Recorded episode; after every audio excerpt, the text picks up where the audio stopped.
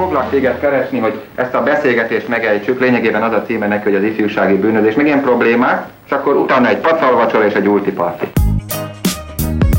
Annó Budapest, az ismeretlen főváros és Punksnodded Miklós.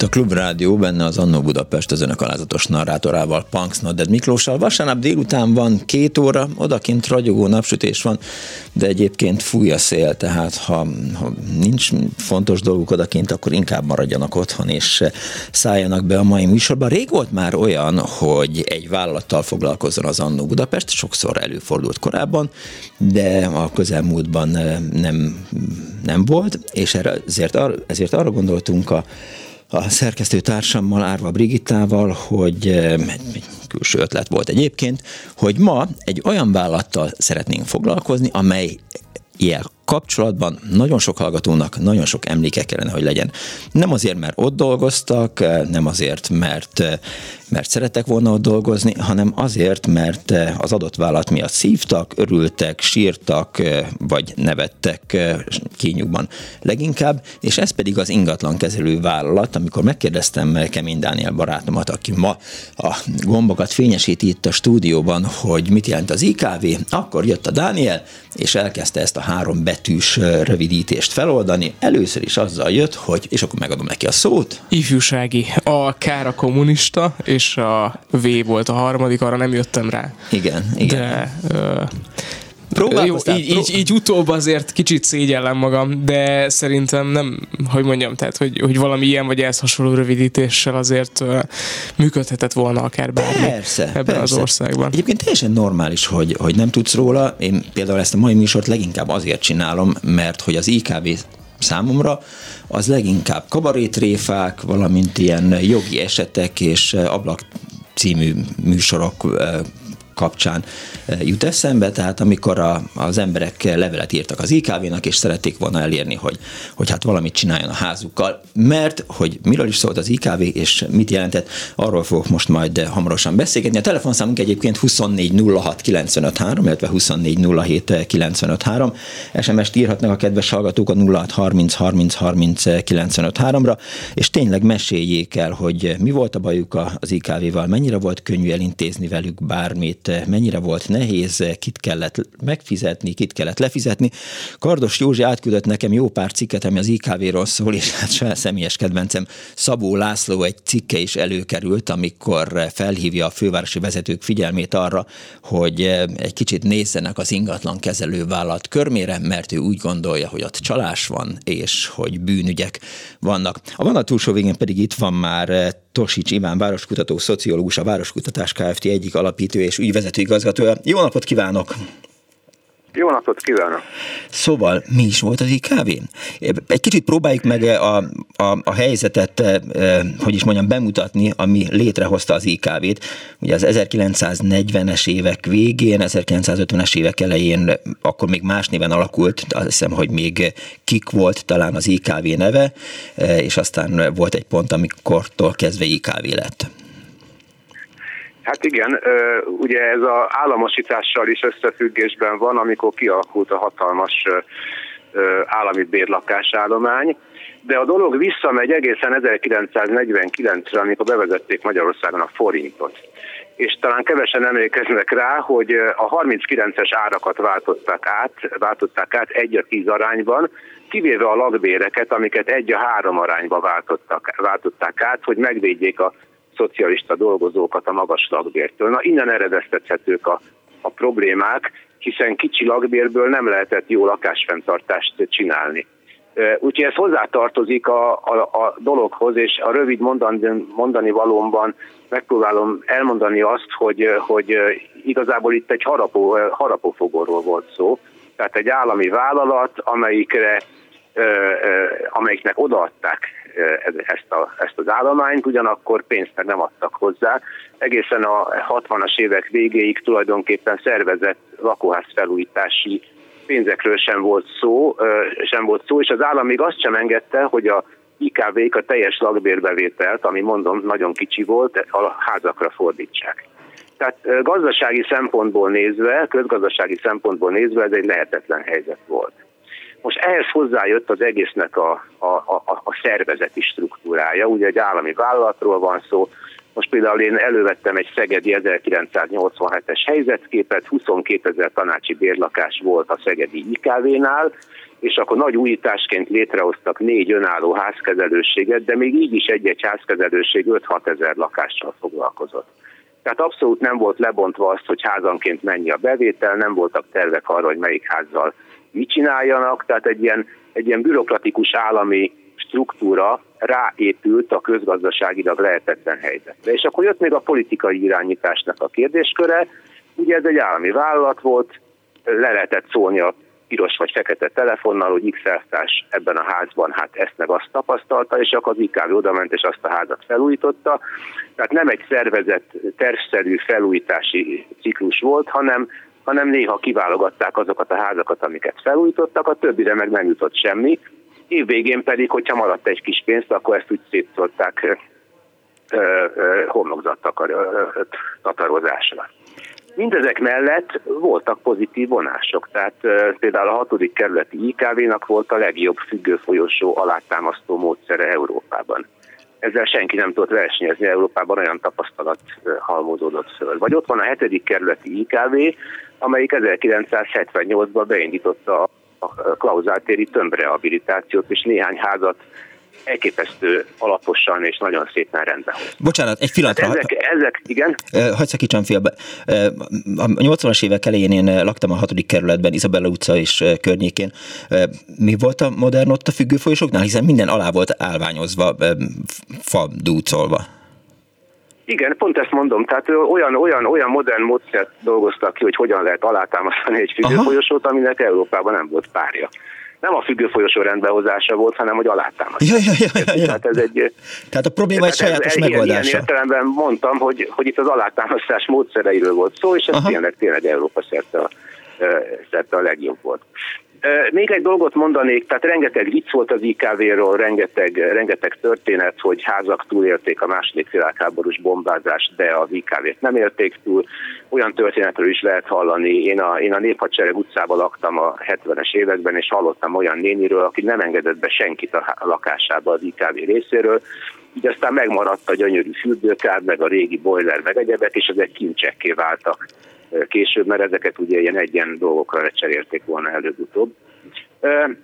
Még egy dolgot hadd mondjak el, hogy nekünk volt egy kísérletünk a 90-es évek elején, uh-huh. hogy hogyan lehetne ezt a rendszert megváltoztatni. És ugye emlékszünk rá, hogy a 90-es évek elején gyakorlatilag 3-4 év alatt eldőlt, hogy itt most mindent privatizálni fogunk, és kialakult a magyar, mai magyar struktúra, hogy csak önkormány, csak magántulajdonú lakások vannak mindegyik ház maga egy társasház, és akkor a társasház maga dönt arról, hogy mit csinál, ahol pénzesebb emberek vannak, ott felújítják, ahol nincs pénz, ott meg hát lepukkan a ház. Ezt lehetett volna másképp csinálni, és ezt szónokon ki is próbáltuk, és másfél évig működött is a rendszer, hogy nem a lakásokat privatizálni, hanem a lakásfenntartást. És az IKV teljesen átszervezni versengő lakásfenntartási uh-huh. vállalattá, és, és rákényszeríteni őket arra, hogy a házakkal egyenként kössenek szerződést és biztosítsák a fenntartást, amihez persze meg kell emelni a lakbért. És ennek a módszerét is kitaláltuk, hogy, hogy differenciált lakbéremelést csinálni, a város legjobb helyein, ahol a lakások értéke magasabb, ott, ott nagyobb lakbéremelést csinálni, a paneles lakótelepeken, ahol egyébként magasabb volt a lakbér, mert távfűtés volt, ott kisebb mértékű lakbéremelést csinálni, és így egy két és félszeres átlagos lakbéremelésből, ami mondom differenciált, kijött volna egy működőképes lakás, lakóház fenntartási modell úgy, hogy ráadásul egy e, szociális lakástámogatási rendszert is bevezettünk, ami azt jelenti, hogy a szegények, hogyha ők 30%-nál többet fizettek jövedelmükből a lakásra, azok támogatást kapnak. Jól gondolom. Ez a rendszer másfél évig uh-huh. működött és utána összeomlott, mert a kötelező privatizáció kihúzta a lába Igen. Jól gondolom én azt, hogy eleve elhibázott volt a rendszer? Tehát amikor 1947-ben elindult ez, akkor, akkor már megjósolható volt az, hogy, hogy kezelhetetlen? Tehát nem lesz akkor a bevétel ennek a vállalatnak, nem lesz annyi szakembere, igazából semmi sem áll a hát. Persze, persze. Persze, de akkor ezt senki sem, senki sem gondolta mert nem végig, volt más mert a 40-es évek végén a lakásügy az nem volt, nem volt a a közfigyelem homlokterében, akkor iparosítás folyt, és, és azt mondták, hogy a lakások, az lakóházak azok megvannak, azokra nem kell költeni. De ugyanúgy volt a többi infrastruktúrális elemmel. Hát nem, nem lehetett telefonhoz jutni, a távközlésre sem költöttünk semmit.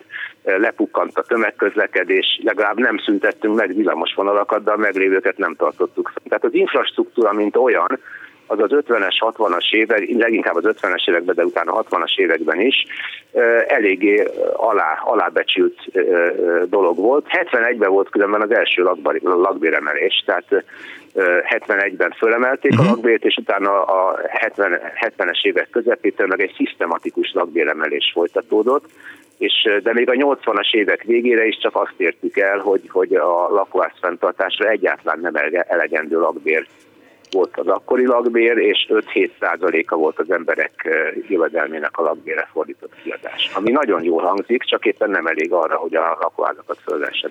A fővárosban 430 ezer bérlakás volt a 70-es, 80-as években. A kérdés az az, hogy, és aztán ugye akkor, amikor hirtelen beindult, a, a, amikor elkezdtek lakótelepeket építeni, akkor azért abba is valamilyen szinten befolyt, ha jól emlékszem, az IKV, akár tervezés, akár kivitelezés szintjén? Vagy nem? Az IKV az egy, az egy, az egy lakásfenntartási rendszer volt. Az, hogy milyen lakások hol épülnek, az lényegében a párt meg a tanács döntötte el, és amikor fölépült egy új lakótelep, akkor kiadták azokat a normákat, ja. hogy legyen mondjuk 30% bérlakás, 20% szövetkezeti lakás, akkor volt már tanácsi értékesítésű lakás is, tehát épültek új bérlakások, uh-huh ami, ami a fontos volt, hogy egészen a 70-es évek, 70-es évekig, 70-es évek végéig a régi bérlakásokkal egyáltalán nem törődtek. Azok a házak azok még álltak, ott ugyan néha alá kellett ducolni a folyosót, néha meg meg be kellett foltozni a tetőt, de ezen felül azzal a lakóháztömeggel nem foglalkoztak, és erre nem jutott pénz a lakbérből, és nem adott pénzt az állam. Milyen volt és a... eredtek az mhm. óriási problémák. Milyen volt az ott élők, vagy az ez, ilyen lakásokban élők tudata? Tehát például, amikor azt mondja, hogy 71-ben elkezdték megemelni, és aztán folyamatosan emelgették a lakbéreket, ehhez hogy viszonyult a, a bérlakásban élők tömege? A bérlakásban élők tömege ö, nyilván nem örült a bérlakás, a lakbérek emelésének, de ezek nem voltak annyira jelentős lakbéremelések. Tehát még egyszer mondom, a 80-as évek végére is csak annyi, annyi történt, hogy a, hogy a háztartások jövedelmének 5-27%-a volt a lakbér. Ezek az arányok nyugati lakásrendszerekben 30% körül vannak, tehát bérlakásrendszerekben. Tehát, tehát ez, egy, ez egy a kiadási szerkezetben még akkor sem jelentett egy hatalmas tételt. A a lakók nem a lakbér emelése ellen voltak nagyon kiakadva, hanem azzal, hogy semmi nem történt a házukkal. Igen. És hiába mentek el az IKV-hoz panaszkodni, hát legtöbbször nemleges választottak, vagy halogattak. Igen, olvastam itt a, a cikkek között, hogy, hogy volt olyan, tehát időről időre beszámolt egyébként a Népszabadság is mindenféle fórumokat rendeztek, és akkor nagy kolumnás cikkekben válaszolt a pártbizottságtól valaki, az IKV-tól valaki, a fővárosi tanástól valaki, és akkor magyarázták a bizonyítványokat, és akkor mondták, hogy hát általában a lakók nem jó módszert alkalmaznak, mert egyből az IKV-hoz fordulnak, ahelyett, hogy először a, a házmesternek szólnának, a házmester szólna a lakóügyi illetékesnek, aztán a lakóbizottságnak is, akkor úgy érkeznének el az IKV-hoz, ami persze hát négy pont, ahol azért el tud sikadni, sikadni bármilyen dolog. Hozzá kell ezt tegyem, hogy hogy házfelügyelők eleinte voltak a házakban, aztán egyre kevesebb házban volt házfelügyelő, mert a házfelügyelő ugye egy szolgálati lakásban lakott, és Igen. amikor a házfelügyelő kiöregedett, és már nem volt házfelügyelő, akkor nem ment ki a szolgálati lakásból. És az idézett Szegedi 87-es anyagban is leírják azt, hogy a házak egy jelentős részében már nincs házfelügyelő, így aztán az IKV nem tudja nyomon követni a helyzet alakulását, mert már csak takarítókat küldenek oda, és a takarítók meg nem jeleznek vissza az IKV-nak. De eleve lehetetlen volt egy ilyen rendszert működtetni, ahol egy házkezelőségnek több ezer lakása volt, és nem volt lebontva a házakra semmifajta lakóházfenntartási terv. Teljes a mai társasági rendszernek az az előny, van, hogy van egy közös képviselő, aki nyomon követi azt, hogy mi van a házzal, hogyha egy első csatorna kiukad, akkor azt, akkor azt meg tudja javítani, mielőtt, mielőtt nagyobb gondok történnek. Na ez a házankéti kapcsolata az IKV-nak abszolút nem volt meg, de még ha meg is lett volna, akkor is nehéz lett volna abból a lakbér bevételből a dolgokat hatékonyan kezelni. Ha csőtörés volt egy házban, akkor mi történt?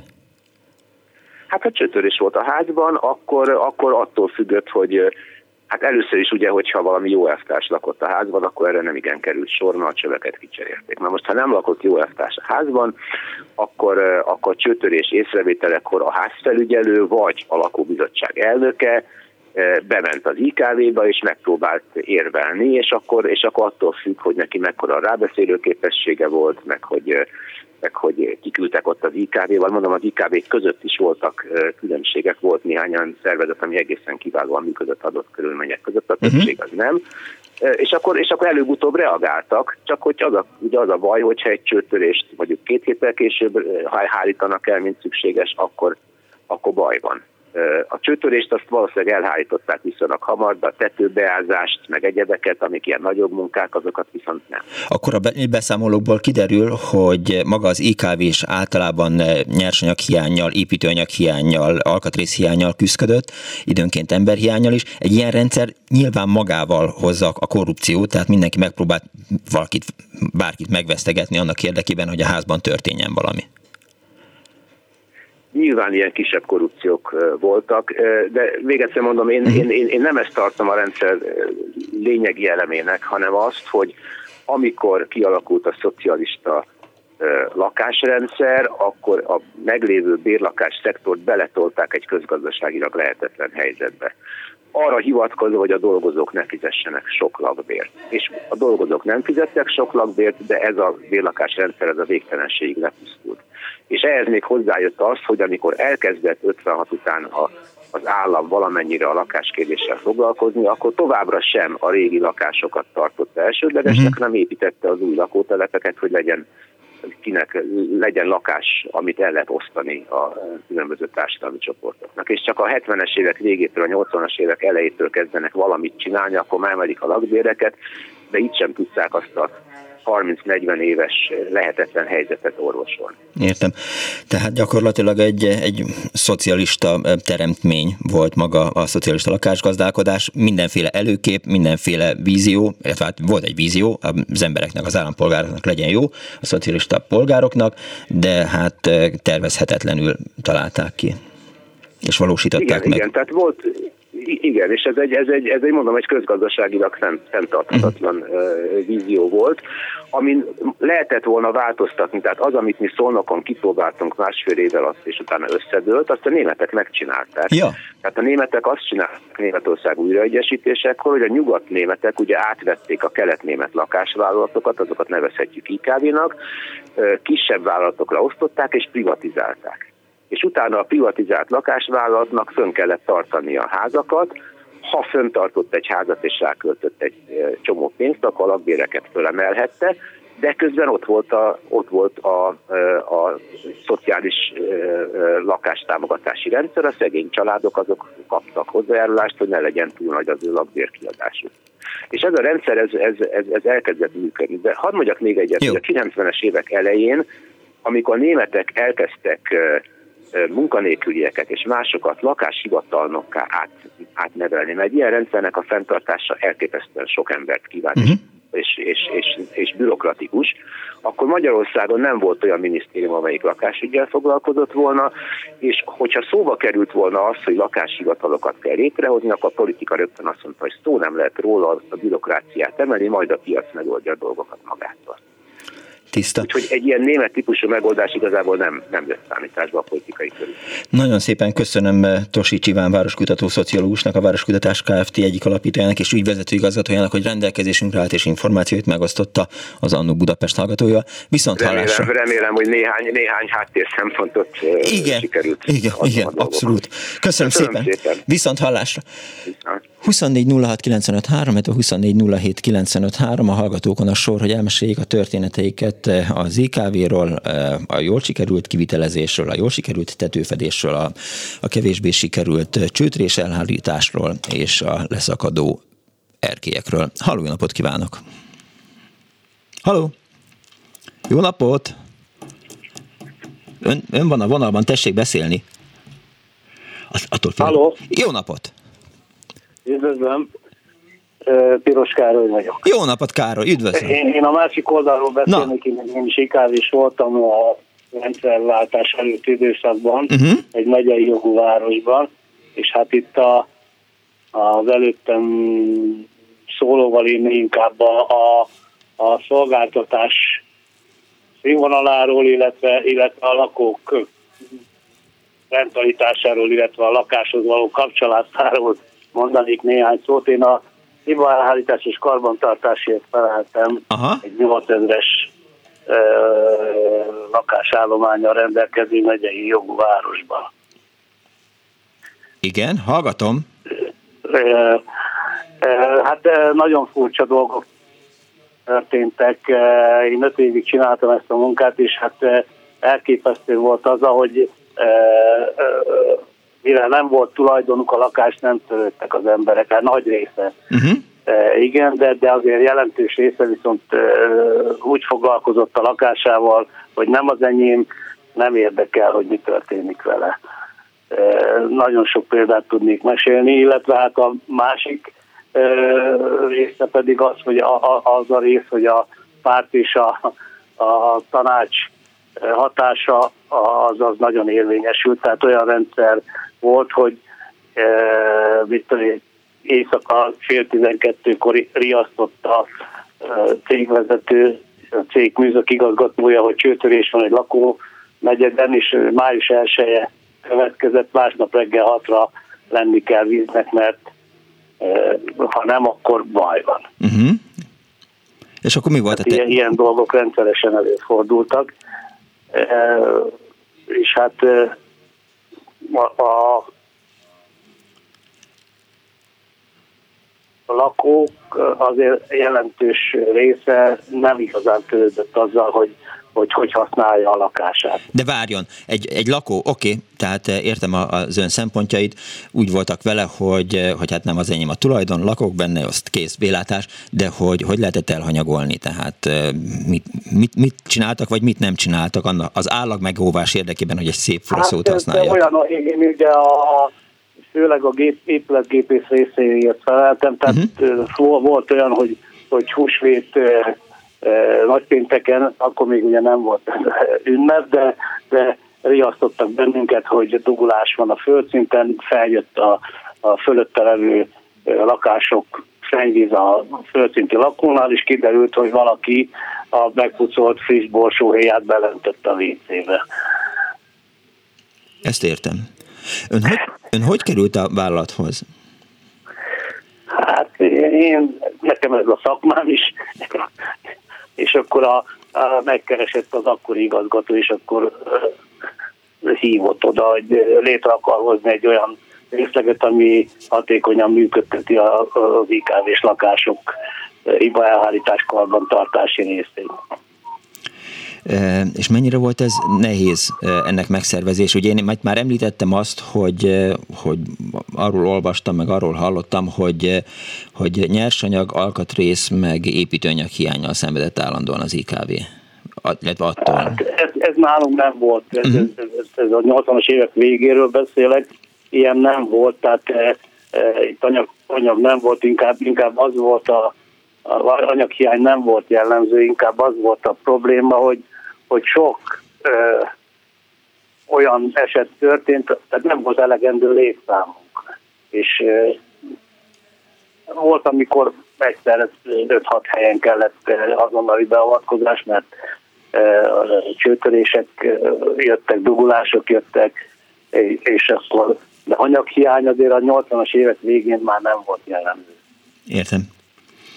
És, és megpróbálták önöket időnként, hogy is mondjam, megkörnyékezni, vagy, vagy, vagy lekenyerezni, meg lefizetni? Azt, azt nem, inkább, inkább terrorizálni próbáltak, tehát a, a pártvezetés, a tanácsvezetés, tehát itt, itt, itt, itt nagyon komolyan, eh, hogy mondjam, nyomás alatt voltunk, tehát uh-huh. itt, hogyha itt nem volt 24 órán belül víz egy, egy mondjuk egy, egy eh, tizemletes lakóházban, akkor, akkor a szőnyek szélére kellett állni.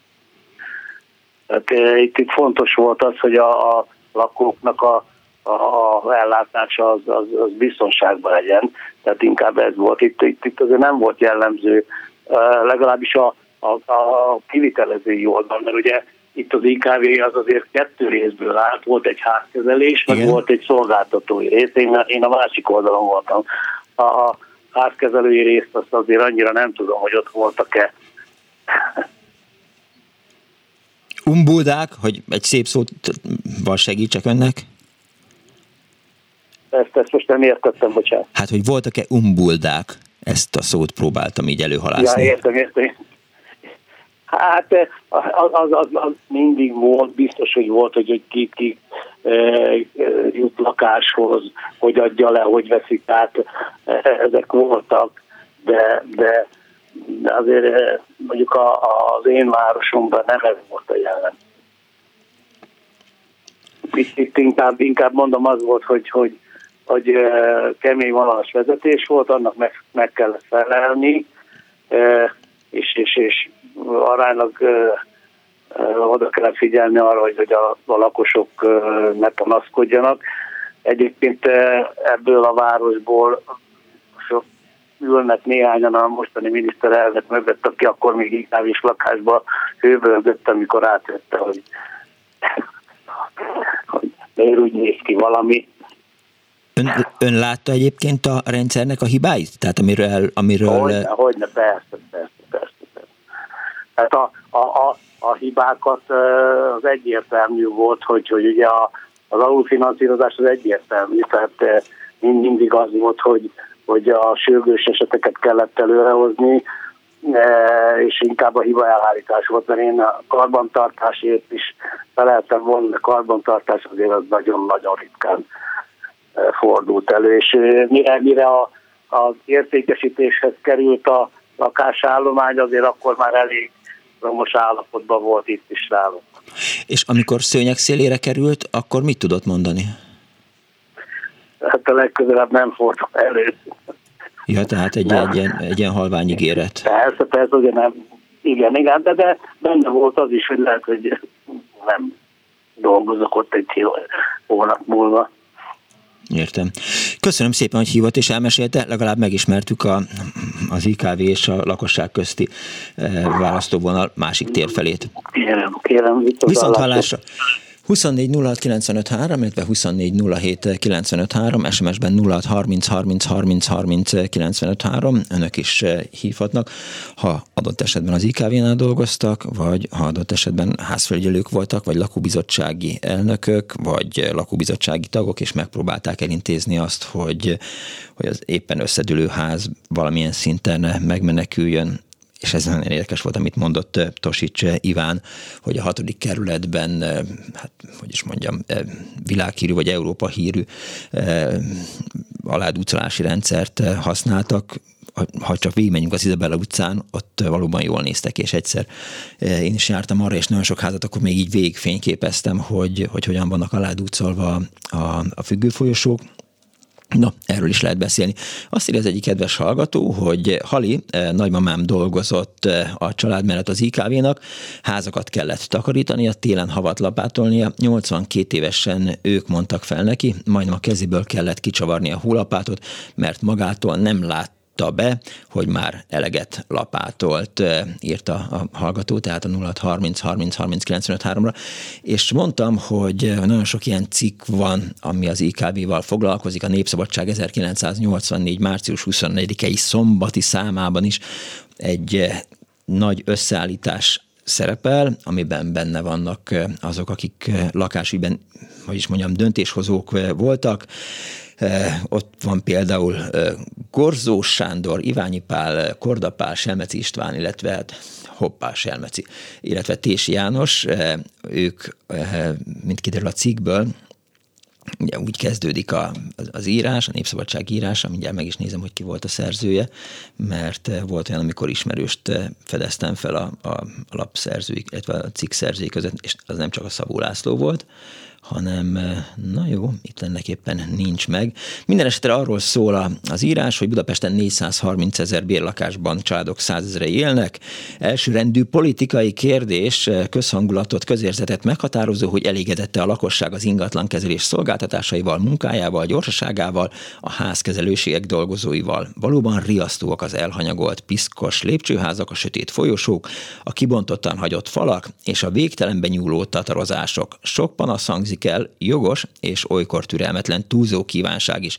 Az is tény, hogy az emberek nem igen bíznak a házkezelőségekben, ezért is vélik úgy, hogy egyszerűbb a felettes hatóságokhoz fordulni kéréseikkel. Milyen a lakosság és az ingatlan kezelés kapcsolata? Miként, milyen helyzetben, milyen körülmények között dolgoznak az ingatlan kezelők? Gazdái valóban a lakóházaknak? Milyen változásokat remélhetünk az IKV-k átszervezésétől, a dolgozók bérezésének javításától? Meg annyi kérdés, melyet panaszos olvasóink nevében tettünk fel beszélgetésünk résztvevőinek, Iványi Pálnak, az MSZNP Budapesti Bizottsága gazdaságpolitikai osztályának vezetőjének, Korda Árpádnak, a Fővárosi Tanács építés és ingatlankezelési főigazgatójának, Gorzás Sándornak, a Fővárosi kettes számú építőipari vállalat igazgatójának, és Selmec Istvánnak, a 1122 kerületi ingatlankezelővállalat igazgatójának.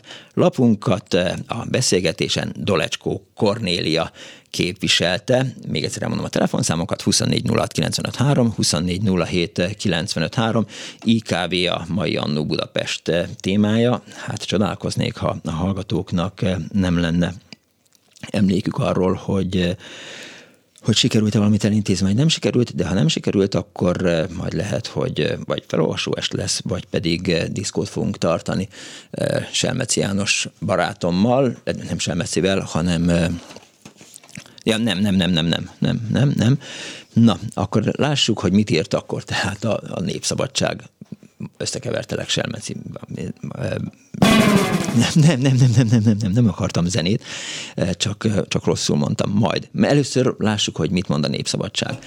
Mennyi a panasz valójában az ingatlan kezelése teszi fel a kérdést, tehát a Népszabadság újságírója. Iványi Pál azt mondja, sok korrektül el intézett panaszok száma az összes műszaki bejelentésnek 8%-a volt, ez 40 ezer elégedetlen családot jelentett. Két és fél év alatt 12.500 panasz, és mintegy 7500 közérdekű bejelentés érkezett az IKV munkájára. Akinek panasza, baja van, annak értetően a saját gondja a legnagyobb. Ha valakinek, a heteken, ha valakinek heteken át a fejére sorog a víz, és ha nem tud főzni, ha nem használhatja a mellékhelységet, ha leszakad a mennyezet, joggal fordul mindenkihez, akitől támogatást remél beszélhet. Van olyan panaszos, aki egyszer hét helyre is írt levelet, e szavakkal kezdve, kétségbeesésemben fordulok az elvtársakhoz és meg is szólal a cikkben rögtön utána e, Tési úr, aki Tési elvtárs, pedig a panaszok a leg pedig a panaszok feleslegesen bolyonganak a legkülönböző fórumok között, ugyanis a lakóbizottságok, a lakóbizottsági felelősek és a tanácstagok sokkal hatásosabban intézkedhetnek, ha a házkezelőségen elutasították a jogos panaszt. A helyes sorrend, te, sorrend tehát a házfelügyelő, a házkezelőség és a választott lakossági képviselő. Az a tapasztalatom, én ugyanis eh, tanácstagi fogadóórámat gyakran tartom házkezelőségeken, hogy alig akad olyan jogos kérdés, amelyet ne teljesíthetnének. Sokkal nagyobb figyelmet kellene fordítani a lakosság tájékoztatására, annak megismertetésére, hogy melyek a lakók kötelezettségei, jogai, és hol, hogyan intézhetik ügyeiket, kéréseiket. Ezzel sajnos az emberek többsége nincs tisztában, mondja tehát eh, Tési elvtárs a Népszabadság újságírójának kérdésére. Még egyszer mondom a telefonszámot 2406 953, vagy 2407 953, vagy SMS-ben 0630 30 30 953. Persze azt is megértem, ha nincs kedvük beszélgetni, ilyet is láttunk már. Nálunk az utcában onnan tudni, hogy van házmesterünk, hogy előttünk nincs feltakarítva a hó, írta a hallgató 06 30 30 30 95 3-ra. Ne várjanak tőlem IKV-s történeteket, mert sajnos nekem, hát hogy is mondjam, hiány vagyok ennek, mert nem laktam, nem laktunk, nem éltem olyan lakásba, amit az IKV felügyelt, voltam annyira szerencsés, vagy voltam annyira szerencsétlen. Na most akkor, Dániel. Hangosabban énekes madarak, az ördög úgy is elvész. Hamarabb Őrült nagyapám alap velem szemben, háromszor így süs a szeretsz engem Szellőzd akársz az illatot, gyertek elő, én itt vagyok. Ellenségem gonosz zsarnokáig ki velem Fogta kartot, te szép lány, akárki vagy most az egyszer nőd jól a nyilat, csak téged látlak két kerek hete, és még kérdez, szeretlek-e, na ná babám, na ná babám, na ná babám, na ná babám, na ná. Haló, jó napot kívánok! Hogy persze, hogy szeretlek. Haló! Jó napot kívánok! Én nekem elég rossz tapasztalataim voltak az IKV-val. Nem csodálom. Hossz, Haló? Nem csodálkozom. Hosszú ideig vártunk sokszor, hogy valami elintéződjön, Többek között egyszer leégett a ház kapuja, hetekig, hónapokig semmi nem mozdult. Úgy egyszer bementem a mondták, hogy nincs ügyfélfogadás, mondtam, én nem fér vagyok, én egész, hogy bementem az igazgatóhoz papírral a kezembe, amitől nagyon megijedtek, és elmondtam, hogy miután tudom, hogy nincs pénz, de mindig ez volt, hogy nincs pénz. Uh-huh. Hogy nincs pénz az IKV-nak, rendben van, én megszerveztem a lakókat, bőföltem, hogy most nem fogunk hónapokig lakbért fizetni, és mi összeadjuk a pénzt, és megcsináltatjuk a kaput. De ezt mi le is írtuk, tettem elő a dosszét kapuból. Uh-huh. És akkor annyira megrettentek a fellépés miatt, vagy az, hogy ilyen határozottan, két hét múlva jöttek és megcsinálták a kaput. Na tehát ezt nem lehetett minden apró ügyben eh, eljárni, de máshogy abszolút nem működtek. Jó, és akkor itt jön be, lép, előlem, lép ki belőlem az önkéntes házmester. Miért kellett a kaput felgyújtani? Hogy tud egy kapu leégni? Azt mondja meg nekem. Az egyszerű volt, mert a kapu mellett volt három üzlethelység, és az egyikből kijött valami öreg nyugdíjas néni, uh-huh. aki a parazsat berakta a kukába és ez fölgyulladt, és az egész kapu leégett. Értem. Hát jó, ez elfogadható magyarázat, bár hajlok arra, hogy igazolta az egyel ezelőtti hallgatónak, hogy a, hogy a, lakók nem mindig és nem megfelelő módon vigyáztak a szocialista e, vagyonra és e, az állag megőrzésre, de hát mindegy, egy csik, meg egy kuka, az, az valóban leégeti a kaput, és akkor elég hülyen néz ki egy ház leégett kapuval, ezzel nincs vita. És aztán jöttek és megcsinálták? Hát igen, igen, mert nagyon meg voltak ijedve, hogy valóban megszerveztük a lakókat, de általában ha valaki nem bent be valamiért a közös ügybe, uh-huh. akkor ott nem történt semmi. Menj. Az ügyintézők azok meg ilyen unottófával mindig ez volt a válasz, hogy nincs pénz. Amikor végül is privatizálták a házat, akkor volt az elszámolás. Hát Igen? azt is olyan tehányút csinálták, hogy az elszámolás után küldtek levelet, hogy 30-40 ezer forint tartozásra van. Én visszaírtam, hogy ezt kétlem, és hogy ez nem. Uh-huh. Akkor nem történt semmi egy fél évig, fél év múlva megint jött levél, megint jött, hogy ennyi tartozásom van.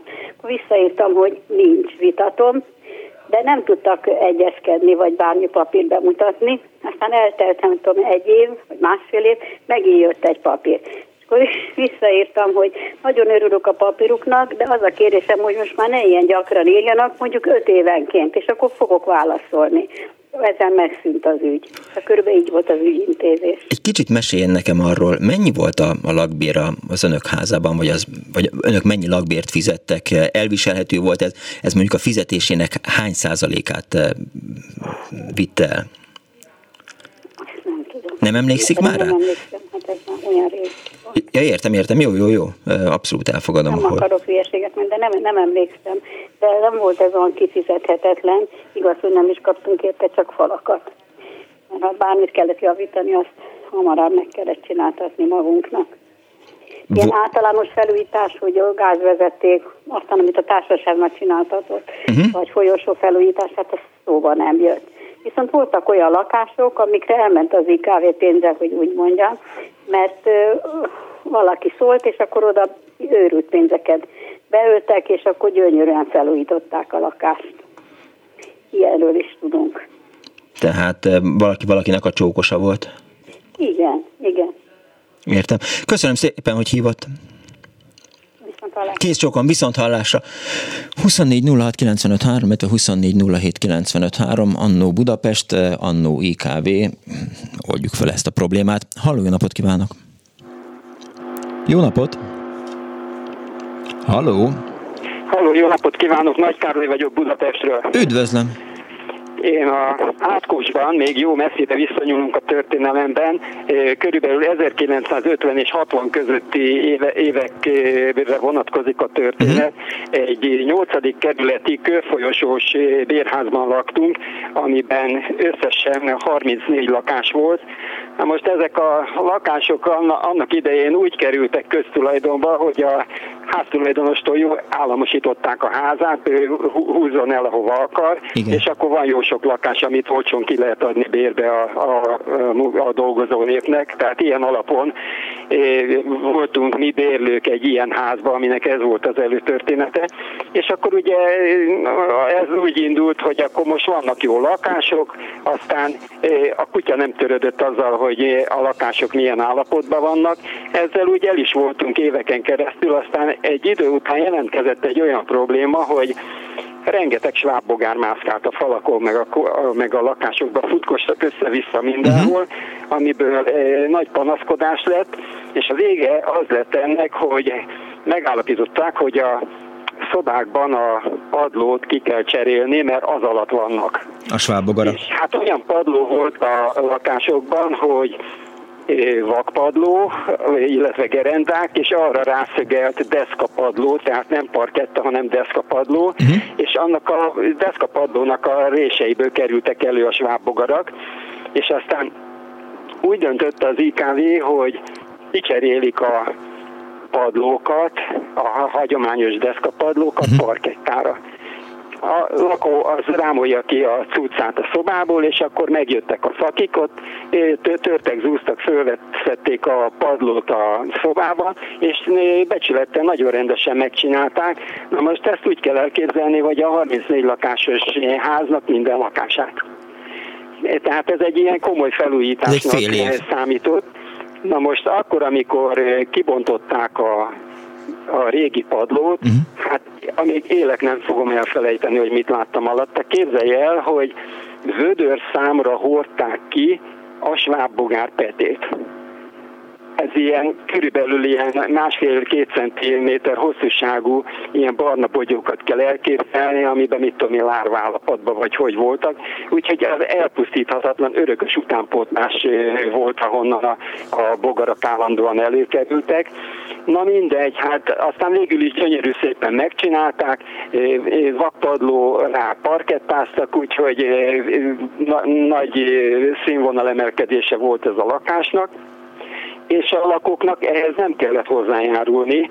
Tehát ez úgy valahogy úgy az, az ölünkbe pottyant az égből ez a, a nagy lakásfelújítás, és aztán még annyi érdekesség tartozik a történethez, hogy mi onnan elköltöztünk nem sokkal ezután a felújítás után, és körülbelül két-három évvel a felújítást követően szanálták a házat, uh-huh. lebontották, és most ott a nyolcadik kerületben a Losonci utca helyén ilyen nagy átalakítások lettek, új, új házakat építettek, úgyhogy nyomtalanul eltűnt a ház két-három évvel a felújítás után. Onnantól kezdve, hogy észrevették, hogy tele van a ház svábogárral, mennyi időt telt el, míg végül a 34 lakásban mindenhol felszették a, a, a padlót, és kicserélték parkettára, tehát az egészet rendbe hozták, és eltűntek a svábogarak? Hát az, az ilyen egy-két, egy-két nyári szezon volt, ha jól emlékszem rá. Azért az nem rövid idő. Hát szaporán dolgoztak, tehát ezzel, ezzel nem volt semmi gond, de, de az érdekesség az az volt, hogy ezek a rovarok hogy megtalálták az, az életterüket, hogy a szobákban a, a padló alatt e, e, volt nekik a, a, a fészkük, ahol ők szaporodtak, meg lerakták a petéket, amiből kikeltek a lárvák, uh-huh. és akkor rendületlenül jöttek a sváboldalra kelő. Rossz Tehát rá gondolni. az volt, Igen. hogy annak idején volt még az a, azóta már régen betiltott méreg a gezarolnak hívták, ha jól emlékszem, Igen. a DDT. Igen. És akkor minden lakásba, a konyhák, a fal mellett körbe voltak szórva DDT-vel, és akkor ott fetrengtek benne a sáb, sábogarak, amik földobták a talpukat kinyúba. Lidérces. Álmomban ne jöjjön elő. Köszönöm szépen, hogy hívott. Kérem, minden jót, viszont hallásra. Viszont hallásra. Mert a másik kérdésem az nyilván az lett volna az IKV mellett, hogy eh, volt-e valami vegyszeres írás, de írtásra mód, de mint kiderült a Gezaról, itt hívom fel Dani figyelmét, hogy a P-Mobil zenekar neve, miel, mielőtt P-Mobil lettek volna, Gezarol volt, csak aztán szóltak a, az okosok, hogy hát nem lehet egy, egy rovarírtó szer a, a, egy zenekar neve, és akkor változtatták P-mobilá. 24 06 95 3, 24 07 95 3, Annó Budapest és benne az Annó IKV. Halló, napot kívánok! Jó napot kívánok, Kész Mária vagyok. Kész sok Mária. Ö, magamhoz térek ettől a svábokról. Ugye? Ez elég lidérces. Fúj már, tényleg kiráz a hideg. Egy gyerekkori emléket osztanék meg önökkel. Mi a, a Margit híd, Budai híd főjénél laktunk egy régi, szintén körfolyosós bérházban, ahogy az előző hallgató uh-huh. is említette, és amikor ön az első riportalanyjal beszélt, Igen. akkor elhangzott az aládúcolás Igen. szó, és erre ugrott be az én kisgyerekkori emlékem. Hát óvodás lehettem, amikor egyszer csak megjelentek az IKV-s bácsik a, a lakásunkban, és közölték, hogy ez a lakás életveszélyes, meg hát a többi is abban a házban, alá kell dúcolni. Ez így is történt, ronda fa oszlopokat, vagy négyet helyeztek el a, a szobában, és így aládúcolták a, a, a mennyezetet. Micsoda? A szobában? A szobában voltak ezek az oszlopok, igen, bent a lakásban.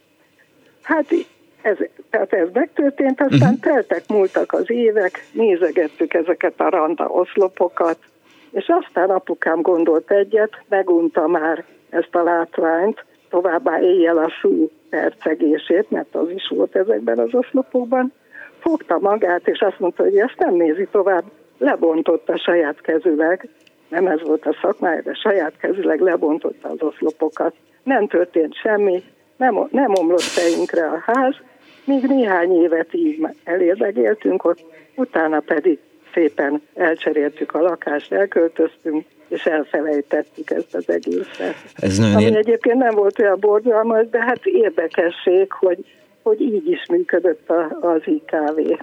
De vajon ők honnan gondolták azt, Ez hogy életveszélyes az önök lakása? nem mi gondoltuk, hanem az IKB. De hogy, de hogy Tehát, mi? Hát... Hogy, hogy, hogy bontakozott ki ez a probléma, azt nem tudom, én mondom, óvodás voltam, uh-huh. a szüleim már sajnos nem élnek, tehát tőlük nem tudom a részleteket már meg. Tehát én, én mondom, az emlékeimben csak ez él, hát egy gyereknek a, az emlékei ezek, ugye, hogy megjelentek, ezt mondták, alá kell dúcolni, és aztán nem történt semmi. És a ház most is áll, nem tudom, hogy azóta felúj, biztos azóta már felújították, de, de ami ott, ott, hát nem tudom, évekig éltek éltünk ott, mondom, ez, ez az Alád utcalás lehetne uh-huh. óvodás, és akkor negyedikes általános iskolás koromban költöztünk el onnan. Hát ez egy nagyjából egy, nem... aha, ez egy, ez egy 5-6-8-10 év lehetett, ha, igen, ha, igen, hogy igen, jól számolom. Nem egy, történt semmi. Egy ilyen aládúcolást hogy lehet, hogy is mondjam, felhasználó baráttá tenni? Hogy, hogy az ember lefesti, hát, kidekorálja szögiket, vagy akasz rá? Ronda volt ilyen szálkás, erre emlékszem az oszlopra, négyszögletű, né, ilyen négyzetes oszlopot, nem akasztottunk rá képet, nem festettük be, csak gondolom a szüleim kerülgették. Undorodva nézték, vagy hát nem tudom, mert mondom, az apukám aztán megunta. És egy ilyen kis polgári engedetlenség, vagy nem tudom, minek lehet ezt nevezni, egy ilyen fajta akció keretében ő fogta és le, lebontotta valahogy. Nem sokkal szebb egy aládúcolt lakás egy, egy svábogarakkal térő lakásnál így messziről nézve? Hát azért inkább az aládúcolást választom. Ha, ha, ha már így lehet választani. Választ. Igen, jó, jó, jó. Úgyhogy ennyi a történet. Köszönöm szépen, Mária. Na. Kész csokom, viszont hallásra. viszont hallásra. És ugye ott tartottunk 24 06 24 az IKV-ról próbálok beszélgetni önökkel, meg SMS-ezgetni, 06 30 30 30 95 meg mindjárt megnézem a Facebookot is, hogy esetleg azon, ott hozzászóltak-e a hallgatók, de akkor visszatérünk a Népszabadság vonatkozó írására, amiből ugye korábban kiderült, hogy hát az emberek nincsenek tisztában, hogy hogyan kellene intézni a jogaikat, és hamarosan fölteszi a Népszabadság a kérdést, a tájékozatlanság forrásáról fog majd beszélni az újságíróval. Haló! Jó napot kívánok! Kész, Jó napot kívánok, tessék Jó beszélni. Jó napot kívánok.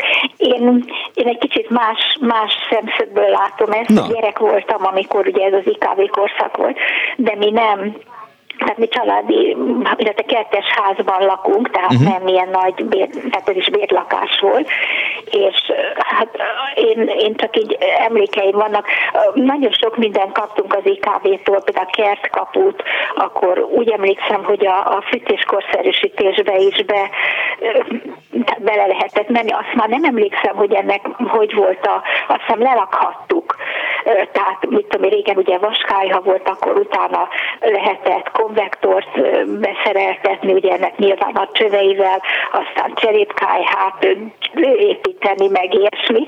De egyszer emlékszem, hogy a lakáson belül nyilván csőrepedés lehetett, uh-huh. és én gyerek voltam, mikor jött a szerelő, bement a, bejött a lakásba, megnézte a falat, és azt mondta, hogy hát itt mind, nem csőrepedés van, hanem odakint esik az eső, és azért vizes a fal. És én azt hiszem, akkor általános iskolás voltam, de úgy gondoltam magam, hogy ez a bácsi hülyeségeket beszél. Nyilván. Hát nyilván, de aztán valahogy megoldódott, azt hiszem mi hívtunk külön szerelőt, és az, az megcsinált, és valóban csőrepedés volt. Akkor, akkor például olyan volt, hogy ez, ezek a házak, amiben én ma is lakom, mert ugye a rendszerváltozásnál meg lehetett Igen. ezt elővételi jogon venni.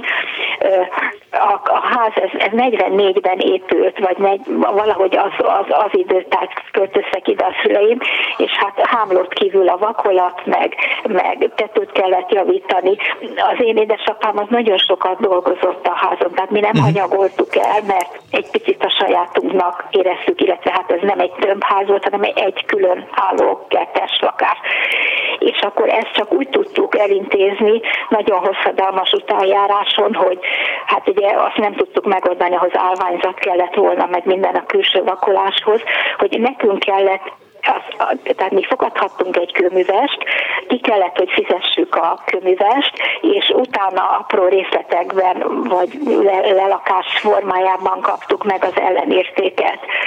Tehát itt egy picit, amit itt hallottam az előző lakókat, ott nyilván a lakók is hunyok voltak, vagy nem törődtek. Tehát itt a mi környékünkön azért mindenki egy picit igyekezett, amit meg tudott javítani, vagy, vagy megcsinálni, azért... mert a saját érdeke volt, hogy egy olyan körülmények között éljen, ahogyan.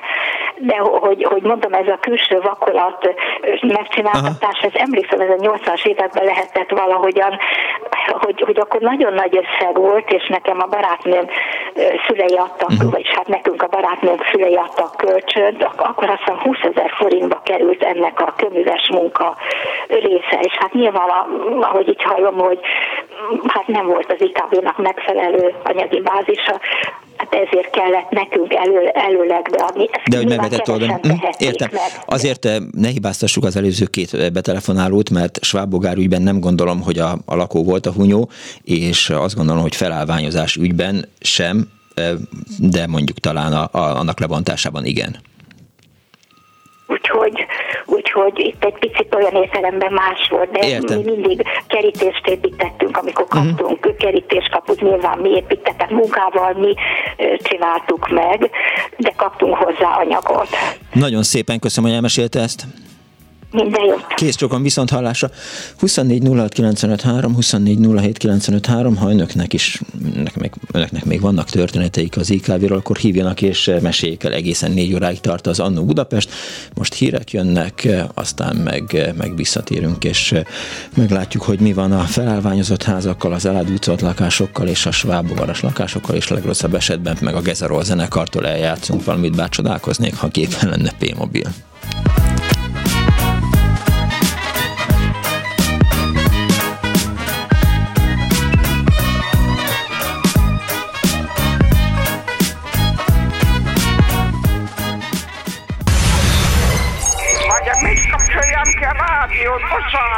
Jaj, igen, jaj, igen, igen. Elnézést.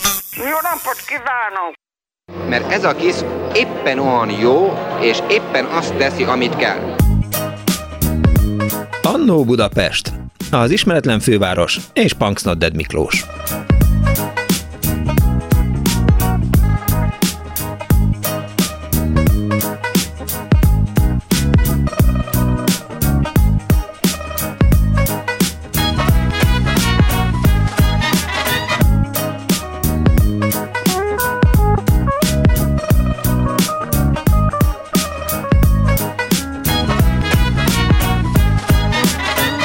Napot kívánok a most ébredő kedves hallgatóknak, ez a Klubrádió benne az Annó Budapest az önök alázatos narrátorával.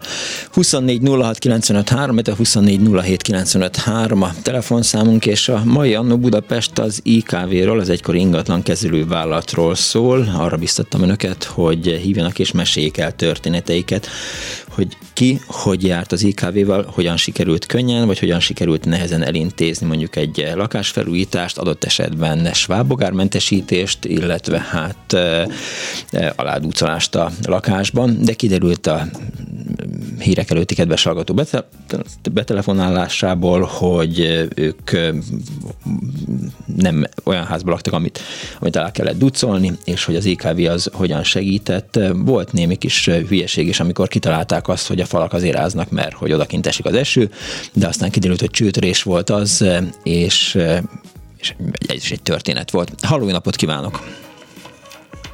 Halló! Halló. Jó napot kívánok! Szervusz, Miklós, én Flik Zoltán vagyok. Hello, szevasz. A 60-as éveim végig járó állampolgár. Hát nekem több kapcsolatom is volt az IKV-val, alapvetően a 70-es és a 80-as években. A következő történt, hogy egy lakásban, ahol a kéménynek a, a salétrogocása kapcsán teljesen leomlott a vakolat, és többször szóltam az IKV-nek, és nem tudtak vele mit csinálni. Uh-huh. Erre azt tanácsolták, és akkor vált ez az IKV-nál egy ilyen bevett szokássá, hogy bizonyos jellegű munkákat a, a bérlők is meg tudnak csinálni, és ők biztosítják hozzá az anyagot. És akkor ennek következtében azt találták ki, hogy hát, hogy fedjem el az egészet, mert úgy tudnak mit csinálni vele, mert ugye akkor még a kéményművelések nem működtek, Hát, hogy egy, egy műanyag lambériával fedjem el az egész dolgot, és hogy ennek az anyag árát, vagyis a, a, a lambéria tartó faszerkezetét és a lambériát, és azt vegyen meg számlával, az benyújtja, be, nyújtsa be hozzájuk, azt ők kivizetik, és ha ezt megcsinálom, akkor ez így el van intézve. Ez Már jó nagy bolondság, történt. igen. Hát igen, de hát most ez, ez volt, Aha. ez volt. Én ezt meg is csináltam, végül is Hát igazából a szag nem szűnt meg, a lakásban kicsit lehetett érezni a büdöset, de legalább esztétikailag a, a szoba fala az, hogy teljesen normálisá vált. Ez, ez a hetedik kerületben volt, ez az Izabella utcai lakásunk volt, majdan egy pár év múlva elcserítük a lakás egy Dagjanis utcai lakásba, ahol szintén csatlakozva az előtted betelefonálóhoz a csótány ügybe, Hát a következő történt, hogy az első nap, amikor a költözés megtörtént, és beköltöztem a két gyerekemmel a lakásba, akkor valamikor ugye éjfél fele, Isten tudja mi miatt fölébredtünk, följutottak a villanyt, és azt láttam, hogy a plafonon vagy 20 csótány. Kirohanok a lakásba mindenütt csótány. Ahogy oltom fel a villany, tele csótány, a fürdőszobában, a kádban, mindenütt csótány. Másnap azonnal elrohantam a, a bábolnaioknak a boltjába, uh-huh. ahol ilyen csótanyézót beszereztem, kiszortam mindenüvé, következő nap egy szemétlapátnyi csótányt mindenütt összesöpörtem, kidobtam, majd bementem az IKV-hez, és elmondtam, hogy itt a, a, a kád csempének a fugáitól kezdve a padlórésektől keresztül mindenütt csótányok jönnek ki. Úgyhogy itt valamit csinálni kell, és akkor végül is ők is megalapították, hogy igen, itt a parketta elég rossz állapotú, úgyhogy hát ezt mindenképpen ki kell cserélni és akkor kiírtak végül is egy ilyen parketta cserét, és a következő történt, ugye kiültettük a lakást azokon a helyeken, ahol a parketta csere történt, Hát a régi típusú parketta volt, ugyanúgy homokágy, staflifák, arra szegezett parketta uh-huh. volt, és ezeket ugyanúgy, ahogy a kollégád is, hogy a előző betelefon elmondott, tele petékkel, mindenütt homokot átszitálták, leborították, és elkezdték a párnafákat lerakni. És én valamelyik nap valami miatt korábban tudtam hazajönni, és a következőt látom, hogy le vannak rakva a párnafák, és arra másnap készülnek rárakni a, a, a parkettákat. És akkor láttam, hogy az egyik ilyen párnafa az annyira kardos, hát hogy legalább 5 centire föláll a, a síktól. És akkor kérdezem a kollégát, hát mondom, uram, ezt akarják itt benne hagyni a izébe? Hát hogy lesz ebből parketta? Hát ez, ez föláll. Ó, ne törődjön vele, majd jön a parketta csiszol, azt ne csiszolja. Mondom, mit csiszol le? két és fél milliméteres a parketta, vagy két és fél a parketta, az egész parkettát csiszolja. Ne foglalkozom vele, semmi gond nincs, vagy megoldjuk. Elmentek.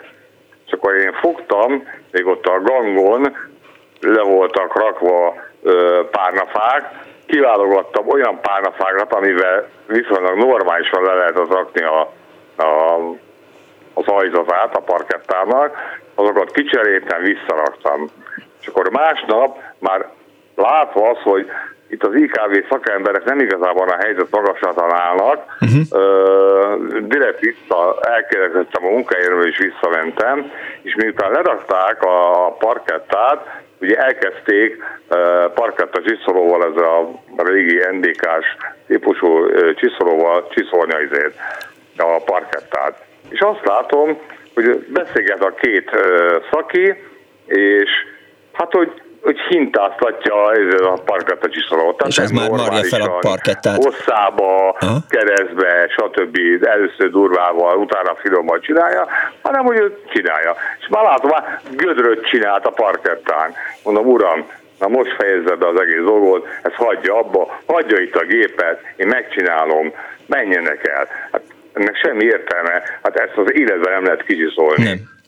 Ó, uram, nagyon szépen köszönöm, azt mondja, úgyis van masznak munkánk. Ott hagyták az egészet, és elmentek. És én csiszoltam le a parkettát, majd utána már ez a felújításban nem volt benne, mert ők csak azt vállalta az IKV, hogy lerakja a parkettát, a csiszolás, lakkozás már eleve nem vállalták, azt már eleve én csináltam meg, úgyhogy hát ez volt az IKV-val való tapasztalataim, tehát hogy segítettek is ugyan, de, de nem igazából álltak a helyzet magaslatán. Tehát lehet, hogy ez a szakember, akinek járt eh, felcsiszolni a parkettát eh, eh, nálatok, az életében nem csiszolt korábban parkettát? Hát nem tudom, hogy csiszolt-e, most vagy, vagy csak hanyaló volt, vagy csak, vagy csak éppen nem volt kedve, de hát én már egyébként korábbi lakásfelújítások kapcsán saját magam csináltam, tehát én pontosan tudtam, hogy hogy kell csinálni, tehát el is mondtam neki, hát mondom, uram, hát ne itt álljon és így hintáztassa ide-oda, a izébe is között cigarettázon, hanem hogy haladjon vele. Hát most volt egyszerű dolog, de hát Na mindegy, szóval azért mondom, én egyszerű kivettem a kezéből, mert egyszer azt láttam, hogy tönkreteszi azt a parkettát is, amit leraktak amit viszonylag normálisan leraktak, miután én már párnafákat a párnafákat, ja. Ja, hát szóval ezek voltak a tapasztalatom az IKV-val, úgyhogy Gratulálok hozzá. szépen. A, a műsorban nagyon-nagyon tetszik, és mindig is hallgatom a, a műsorotokat, és ez egy teljesen jó téma, mert rengeteg dolog történhet, vagy kerülhet még szóból, ami itt ilyen érdekes lehet a mai fiatalok számára. Úgyhogy... Reméljük. Köszönöm szépen, viszont hallásra! Nagyon szívesen, szervusz Miklós, 24 illetve 24 az Annó Budapestben ma az IKV áll a, hát, vádlottak padján? Igen. Haló, jó napot kívánok! Hát jó napot kívánok, soká vagyok, és valamikor lakótársa a műsorvezetőnek.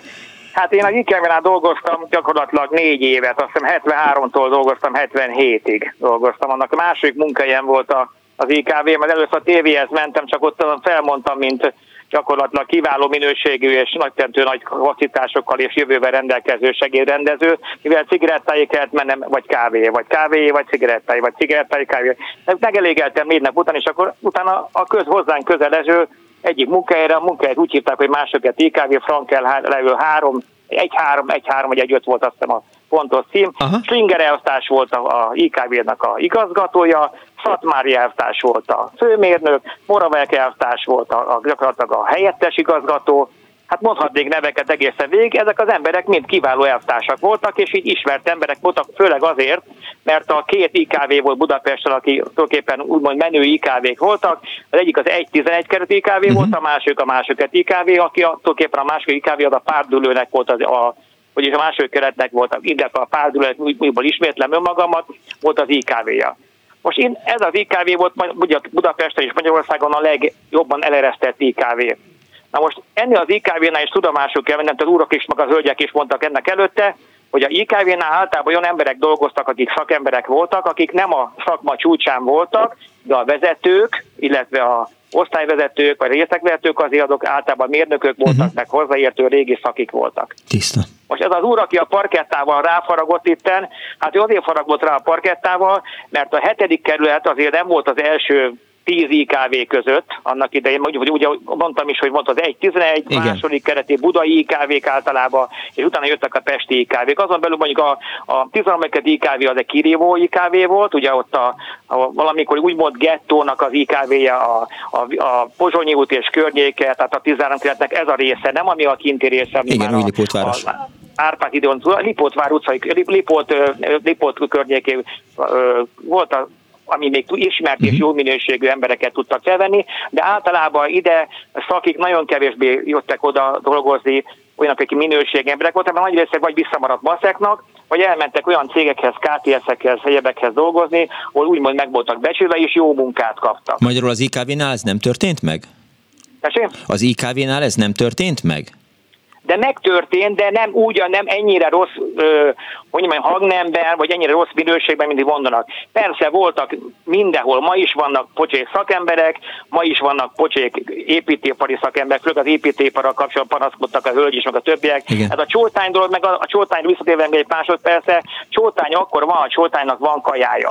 Tehát ha valaki úgymond tiszta, akkor nagyon kevés, vagy csak nem, be nem telepíti valami jó szomszéd hozzá a csótány. A csótány nem marad meg, csak akkor, ha van morzsa, zsír, kosz, stb. Ilyen a csótány, mi mindenfajta állat, akkor marad meg, hogyha van neki táptalaj, ugye?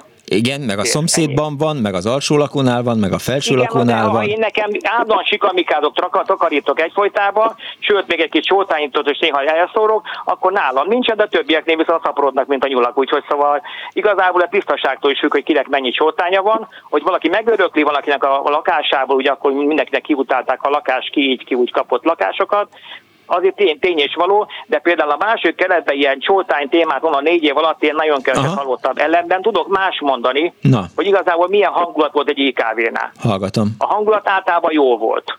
Tehát egy olyan jó, jó munkahely volt, én úgy emlékszem is rá, nem vagyok még is, úgy emlékszem, hogy jó hangulat volt hogy kinek hogy intézték el a lakásnak a felújítását, arról mesélhetnék holnap utánig gyakorlatilag, főleg a másik kerülete, ugye ott a Pusztaszeri út környékén, Bimbo út környéken, stb. Vártorok út környékén, mondhatnám napestig, hogy kinek, ki milyen elvtársnak, hogyan csinálták meg ingyen bérmetve a teljes lakásfelújítást, akár kell akkor évente, vagy két évente. Ez ugyan, ugyanaz a figura, mint ami ma is tapasztalható, gondolom, ma is sokan tapasztalják, hogy egyes utcák fel vannak újítva, más utcák meg 500 évente sincsenek felújítva, nem? Ez tény. Ez az egyik dolog. Nem igen, van? igen, igen. Ez, így van. De, de így van. De. Aki megnézi mondjuk a Mászülök útját, hogy milyen, milyen állapotban volt ezelőtt 20 éve, meg, meg megnézi ma, vagy megnézi valaki a Frankelle útat mondjuk a második kerületbe, hogy úgy, úgy néz ki, mint amit annak idején, mikor még gyerek voltam. Úgyhogy szóval semmi nem változott. De vannak olyan utak, például a Gábor Áron utca a második kerületben, vagy mondom, mondhatnám azt, hogy a, amit szinte hetente újítanak fel. Ki, attól függ, ki, ki, ki, ki lakik a környezetében ez egyik az IKV-ról, és egy történet el tudnék mesélni, akkor nősültem meg először 74-ben, és hát akkor az ember hogy szerez lakás magának, ugye főleg ha hogy a szüleivel együtt lakik, hát bementem a munkámba, és kérdeztem, mit tudnak segíteni. Mentem a radi elvtárshoz, a radi elvtárs volt a szakszervet is, uh-huh. és hát mondta, hogy akkor Ákos, akkor magát alkalmazzuk, mint lakásigénylőt, és 21 voltam a sorba.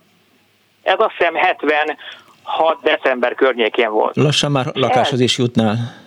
Hát eltelt, és ugye én házmesteri lakást pályáztam meg, uh-huh. és ugye mivel én műszaki elnőr voltam, azon belül fűtéssel foglalkoztam, jártam ilyen nappal a kerületeket, és láttam, hogy halnak ki a házmesterek szépen sorba, ki azért, mert megöregedett, ki azért, mert mit tudom én, felkúrta a felesége, de valami hasonló dolog történt, hogy voltak, volt egy csomó lakás, és nem kaptam én lakást, se én, se a feleségem.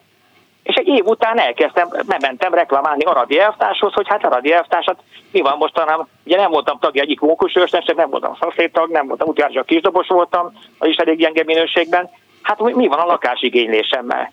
És nézi, azt mondja, hát Ákos nem sokára kaptak lakást, maga 21 hát mondom, ebből a sorszámmal kezdtem, nem? Egy év alatt nem mentünk előre egy, egy tapot, se. Hát akkor, akkor egyből ugye persze elmondta a radiáztás, hogy na, majd ha belépek a kizbe, a pártba, és visszamondom azt, hogy nem voltam Amerikában a szüleimmel, meg ebbe nem vagyok diszidens, akkor én unuláró indulok, és lehet, hogy jövőre már én az első leszek. Ezek után fogtam magam szépen, hát bevágtam rá az ajtót, és megharagudtam a radiáztásra. De a radiáztásnak volt egy nagy hibája, hogy nagyon szerette a fiatal lányokat. És volt egy titkárnő, nem mondom a nevét, már mi már Nagyon kedves, köszönöm szépen. És a, az a titkárnő kapta meg azt a lakást, amit én kinéztem magamnak a Móris gimnáziumtól egy házal arrébb gyakorlatilag. Jó, azért nem mondd be a pontos címet tényleg most már. Tessék? Nem mondd be a pontos címet, kérlek. Nem mondom, azért mondom, nem mondok semmit. Csak azt mondom, mellette lévő házban. Aha és az a nevű hölgy kapta meg. Na most ekkor én megharagudtam az IKV-ra, és akkor hát idézőben a következőbe eltávoztam az IKV-ról, közös megegyezésre, akkor még lehetett ilyet csinálni, akkor még áthelyezsnek hívtam, uh-huh. de még annyit elmondanék az IKV-ra, még azért elmondanék, hogy igazából műszakilag, amit előbb is mondtam, nagyon sok jó minőségű ember is dolgoztak ott. Az más kérdés, hogy hatalmas mennyiségű munkát kellett végezni az IKV-nál, voltak úgynevezett házkezelőségek, uh-huh. ugye, ha valaki emlékszik még erre, volt egy csomó házkerülség, volt annak a Lövőház utcában, stb. mondjuk a másik kerületben, meg minden kerületben voltak 5-4-5 házkerülség. Most ott, akik dolgoztak vezetők, azokon múlott az, hogy kiknek milyen szinten tudták fölíteni a lakásukat. És még annyit elmondanék, hogy az IKV-nak ugye a FIMű volt, a Fővárosi Műszaki kezdő vállalat volt a, a felettese, és annak a felettese volt a Fővárosi Tanács. Tehát igazából a IKV-nak sok-sok főnöksége volt, és ezért volt az, hogy nagyon sok ilyen elvégezt, nem végezték azt a minőségi munkát el, amit úgymond el kellett volna végezni, mert mindenki belepofázott abba, hogy kinek, hogyan, miként kell, ingyen, akkor ugye akkor még ingyen voltak ezek a dolgok, vagy lehetett lakni, amit említették az urak és hölgyek is, hogy kinek milyen minőségbe kapták el. És még egy dolgot, szóval, amit, amit még megemlítenék az IKV-val kapcsolatban, Mielőtt kérdezek, ma lenne IKV, Aha. tehát ma, ma, ma, ma lenne IKV bármelyik kerületbe, biztos sokkal kevesebb probléma lenne a házaknak a műszaki állapotával, mint vannak, mert ma a ikv helyett meglétesültek tulajdonképpen ezek a társasházi házkezelők, Igen. ugye mondjuk az közös képviselőnek, akik még töredékét se értenek annyit hozzá az ingatlanokhoz, mint amennyit régen az IKV-sok, illetve a házkezelők értettek. Tehát nem jobb lett a helyzet, minek után el lettek ladva a lakások, a maszekoknak, vagy az embereknek uh-huh. lettek adva, sokkal rosszabb, és még ami nagyon fontos, voltak olyan ingatlanok, amiket az emberek meg tudtak úgy venni, hogy jó jártak vele, ugye, mert fellettek úgy felőtte nem sokkal eladás előtt az ingatlanok. Voltak, amelyek nem is múltkor említettem, a komját is említettem, ahol együtt laktunk, meg kell nézni az a ház, azóta mióta az IKV megszűnt, illetve megszűnt a házközösség, semmit nem változott, se kívül, se belül. Figyelj, Tehát, hogy műszaki ellenőrként neked mi volt a dolgod? A következő Nehogy azt mondod, hogy műszaki ellenőrzés. Nem ugye nyolcra járt be gályázni, bejárt benne dolgozni, akkor ugye össze volt egy osztályértekezet. Hogy mindenkinek megmondták, hogy kinek melyik házkezőséghez, illetve melyik kuncsakhoz, melyik lakótárshoz nevezzük melyik ügyfélhez kell kimenni. Uh-huh. Ez általában ez olyan 9 óráig tartott, 9-től délig az emberben végezte azt a napi munkát, ami úgymond adminisztráció volt, és délután úgymond kimentünk területre. Be kellett írni egy füzetbe, spirál füzetbe, ki hova ment ki.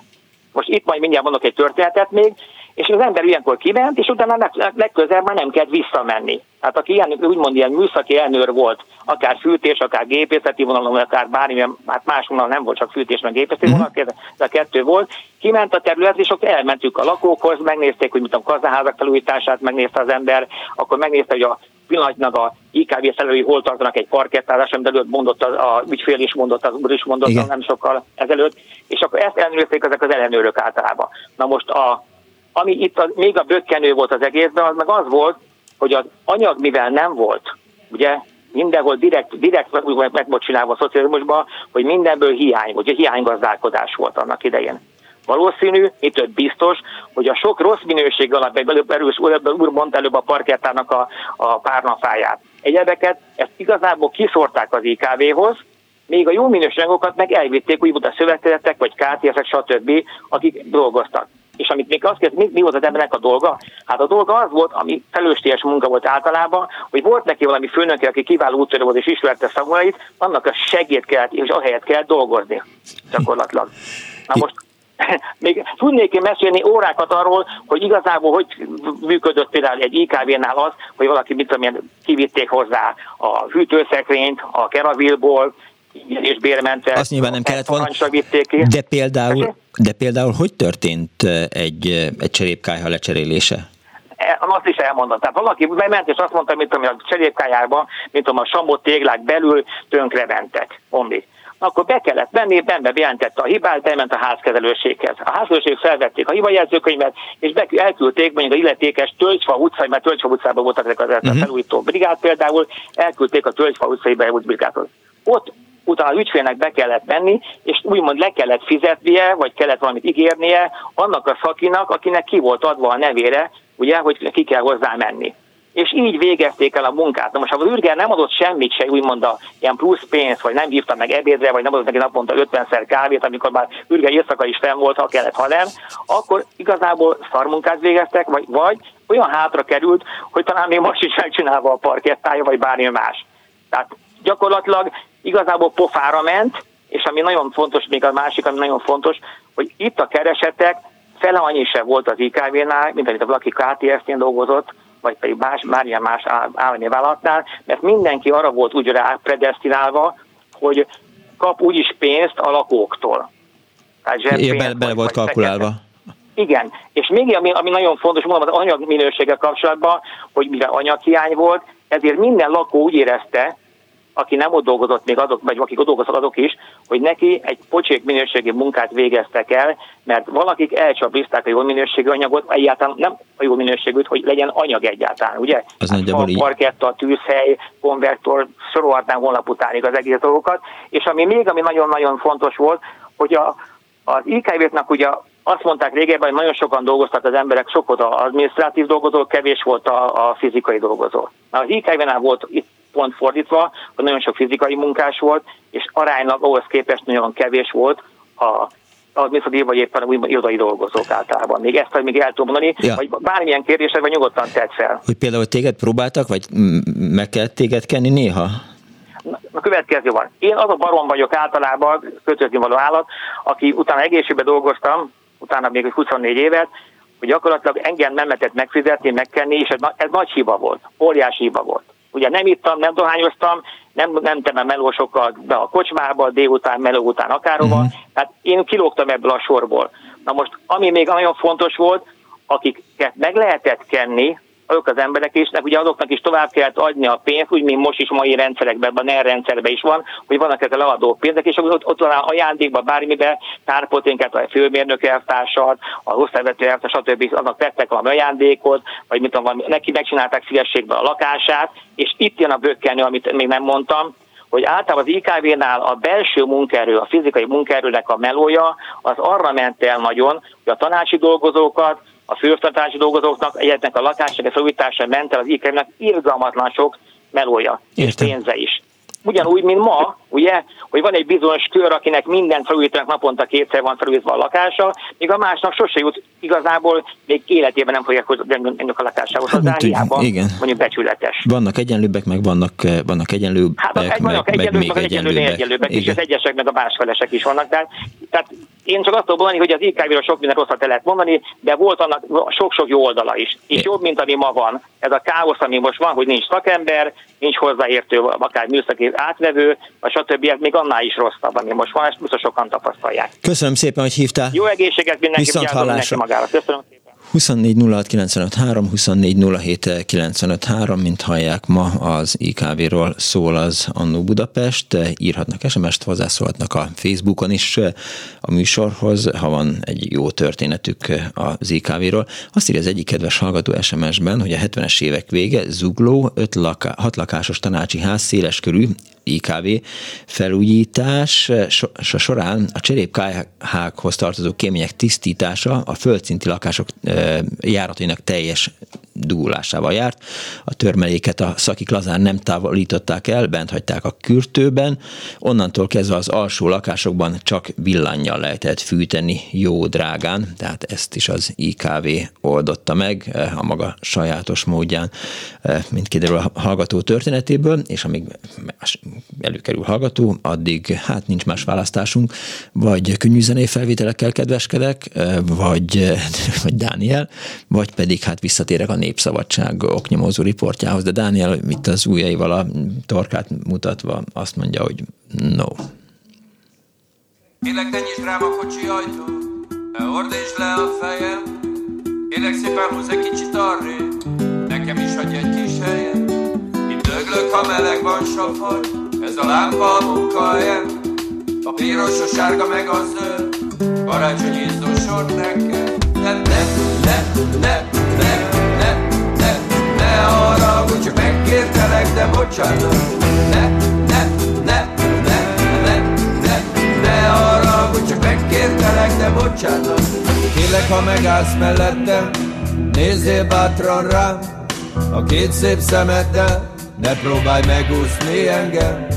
Képzeld el, te vagy itt nem én, figyelj egy kicsit rám, én is ember vagyok, mint te, ne próbálj úgy tenni, mintha nem. De ne, ne, ne, ne, ne, ne, ne haragudj, csak megkértelek, de bocsánat. Ne, ne, ne, ne, ne, ne, ne haragudj, csak megkértelek, de bocsánat. Ne, ne, ne, ne, ne, ne, ne haragudj, csak megkértelek, de bocsánat. Ne, ne, ne, ne, ne, ne, ne haragudj, csak megkértelek, de bocsánat. Minden a sajnálat, mert nincs apró nálad Mikor átszol a zsebedbe, de nem adsz egy fillér sem Nem mondom ezt az újságot, összefele jusson elkérni Sem olvasod haza, sem vinni Figyelj a haverok előtt De ne, ne, ne, ne, ne, ne, ne haragudj, megkértelek, de bocsánat Ne, ne, ne, ne, ne, ne, ne haragudj, megkértelek, de bocsánat. Ne, ne, ne, ne, ne, ne, ne haragudj, megkértelek, de bocsánat. Ne,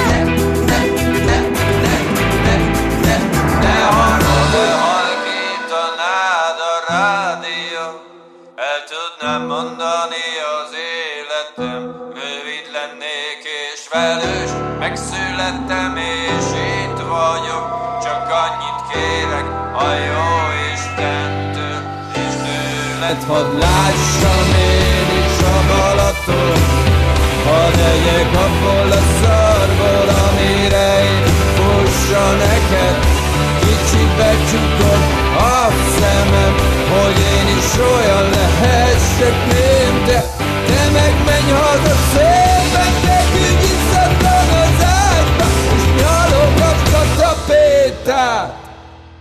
Ide születni kell, tudod, ide születni kell. Ne, ne, ne, ne, ne, ne, ne arra, hogy megkértelek, de bocsánat. Ne, ne, ne, ne, ne, ne, ne arra, hogy megkértelek, de bocsánat. Ne, ne, ne, ne, ne, ne, ne arra, hogy megkértelek, de bocsánat. Ne, ne.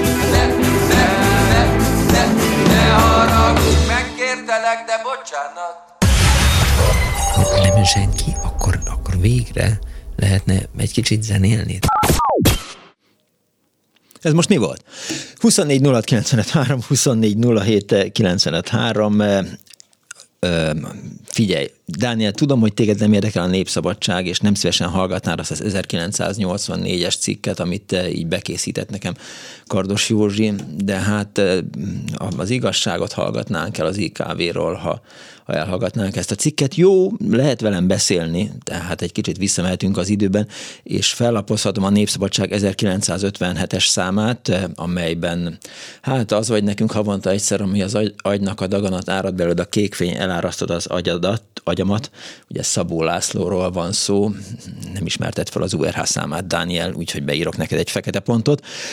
Szóval, hogy van egy 1957-es írás, és nagyon érdekes az EKV-ról szóló cikk, de közben, ahogy így néztem az oldalt, a, egy cikket találtam, mi szerint súlyos börtönműtetést kaptak a szentesi ellenforradalmárok. 11 napig tartó tárgyalás után a Csongrádi Bíróság csütörtökön hirdetett ítéletet a szentesi hattagú ellenforradalmi csoport ügyében. A tárgyalás során fényderült Hering Béla, szentesi gimnáziumi tanár és öt társa ellenforradalmi szerepére és a súlyos visszaélésekre. A Csongrádi Bíróság Hering Béla gimnáziumi tanárt 12 év, ifjú Kürti Szabó Sándor szabómestert 10 évi, ifjú Rép Répa Sándor gépkocsi kísérőt 7 évi, a többieket egy-öt évi börtönbüntetésre ítélte. Ez csak azért érdekes, mert hogy nekem volt egy Répa nevű osztálytársam, lehet, hogy az ő édesapja volt, vagy valamelyik rokona volt, akit bekasztisztak 56 után. Na de visszatérve Szabó Lászlóhoz, 28 magánkisiparos 1 és 4 milliós újjáépítési csalása. Hát, hogy is mondjam, inkább tartalmi cím, mint blikfangos, de hát 1957-ben még nem az volt a fontos, hogy, hogy kattintékony címeket produkáljanak az újságírók. Szóval Szabó László nekiket a cikkének. Szinte alig akadt keleti rendőrkapitányság, amely ezekben a napokban ne nyomozna az IKV ügyben, s főváros szerte beszélik, hogy egyes kisiparosok mennyire megfejelik az államot az újjáépítésnél. A bűnügyi nyomozóapparátus az elmúlt hónapok során számos az épület helyreállítással, romeltakarítással kapcsolatos visszaélésekről rántotta le a leplet, és mintha egy titkos kéz irányítaná eme ügyeket, írja Szabó László, a szálak valamennyi bűnügyben elvezetnek a kerületi ingatlan vállalatokhoz. Érdemes belepillantani, írja Szabó, abba az összefoglaló jelentésbe, amelyet a budapesti rendőrfőkapitányság társadalmi tulajdonvédelmi osztálya állított össze az eddig kivizsgált hasonló ügyekről. A rendőrség április közepén általános vizsgálatot indított a helyreállítást végző magánkisiparosok körében. A vizsgálat első szakasza most fejeződött be, és elképesztő, erkölcstelen dolgokat hozott napvilágra. Lássuk csak, írja Szabó. 38 magánvállalkozó kisiparos számláit, végzett munkáját vizsgálták felül, és közülük csupán 10 maradt idézővel kezdődik, tiszta. A többi 28 kisiparos úgy látszik egy életre akart bűnös módon meggazdagodni. Hiripi Lajos tetőfedőmester 323 ezer forint végzett munkát jelentett, és ennyi pénzt fel is vett, azonban ebből az összegből, és ez fettel van írva, tehát e, vastagon van szedve, 221 ezer forint mögött egy tetőfedő mozdításnyi munka vagy anyag sem volt. Tehette mindezt az első és hatodik keleti IKV néhány korrupt ellenőrének közreműködésével. Dusel László kőművesmester 394 ezer forint értékű munka címén vett fel így nagy összeget, a valóságban viszont 332 ezer forint semmiféle munkát nem takar. A csalásban segítségére volt néhány hetedik kerületi IKV revizor, Blascsók Jenő 142 ezer forintot számlázott, de ebből 119 ezer forintot jogtalanul vett fel az elsőkeleti IKV egy alkalmazottjának segédletével. Cobor József kőművesmester a harmadik keleti IKV idézőjel támogatásával tudott 120 ezer forintot csalni. Soroljuk. Pontosan megmondjuk a végösszeget, a 38 kisiparos 3 millió 91 ezer forintot számolt el helyreállítás és romeltakarítás címén a különböző kerületi ingatlan vállalatoknál. A bűnügyi és könyvszakértői vizsgálat viszont megállapította, hogy egy, hogy és akkor most megint vastaggal szedett. Egyes harácsolók, kisiparosok, Összesen 28-an 1 millió 330 ezer forintot, tehát a teljes összeg 43 át család módon vették föl, ezért az összegért egy fillérnyi munkát sem végeztek. És ez az összeg csupán 38 magánvállalkozónál lefolytatott vizsgált eredménye. Vajon mennyi lehet a többi fel nem derített csalás, sikkasztás, teszi fel a kérdést Szabó László. E nagyszabású visszaéléseket alig ha tudták volna elkövetni, ha a családvállalkozóknak nincs idézője kezdődik, összeköttetésük különbözik, különböző keleti ingatlan kezelő vállalatokhoz. Ha egy-két esetről lenne szó, talán meg sem említenénk, mondja Szabó László, de minden csalásnál, minden helyreállítási bűnben felfedezni a vesztegetést, a korrupciót, az ingatlan vállalatok mérhetetlen hanyagságát, felületességét. Joggal kérdezhetik, nos, a bűnös korrupt tisztviselők felettesei vajon nem felelősek? Véleményünk szerint, ugye ez a népszabadság álláspontja, véleményünk szerint eh, igen, felelősek, mert nem elvet, elvétett esetekről, hanem egy egész bűncselekmény sorozatról van szó, amelyel viszont milliós kárt okoztak az államnak, az ő hanyagságuk elnéző magatartásuk volt melegágya a visszaéléseknek és a korrupcióknak. Nem ártana, ha a fővárosi tanács is körülnézne kissé a kerület ingatlan kezelő vállalatok portájának kisiparosok munkáját számláit vizsgálva, hanem azt is, hogyan állhatott elő az államaparátusban ilyen széleskörű korrumpálódás. Fejezi be írását Szabó László, 1957, majd mindjárt megmondom, hogy hanyadik hó, hatodik hó, valahanyadikán a Népszabadságban. Halló, napot kívánok! Halló, jó napot kívánok! Szomor Balázs vagyok. Üdvözlöm! És két rövid családi történettel érzékeltetném az IKV jelenséget.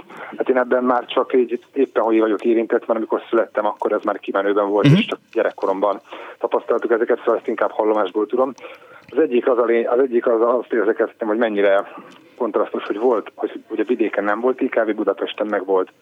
Szóval édesanyám Budajenőről származik, ugye ez egy Budapest közeli kis falu, és a 70-es évek végén úgy döntöttek a bátyjával, hogy elég volt a vályokházból, ők pedig építenek voltak egy normális házat. Ez azt eredményezte, hogy 5 éven keresztül minden hétvége az építkezésről szólt, és édesanyámnak a fizetése 100%-ban építőanyagra ment. Ö, viszont aztán édesanyámnak elege lett abból, hogy ingázik 20 év után, úgyhogy úgy döntött, hogy Budapestre költözik. Uh-huh. Ezt úgy tudta megoldani, hogy egy talált egy vekerlei ingatlant, egy, hát nem tudom mennyi ismerős, ilyen egy vagy? házban 44-5 négyzetméteres földszintes mészhomok tégla lakást, és ezt cserélte el az ő mondjuk pár éves 70 négyzetméteres vidéki ingatlannak a ingatlanára.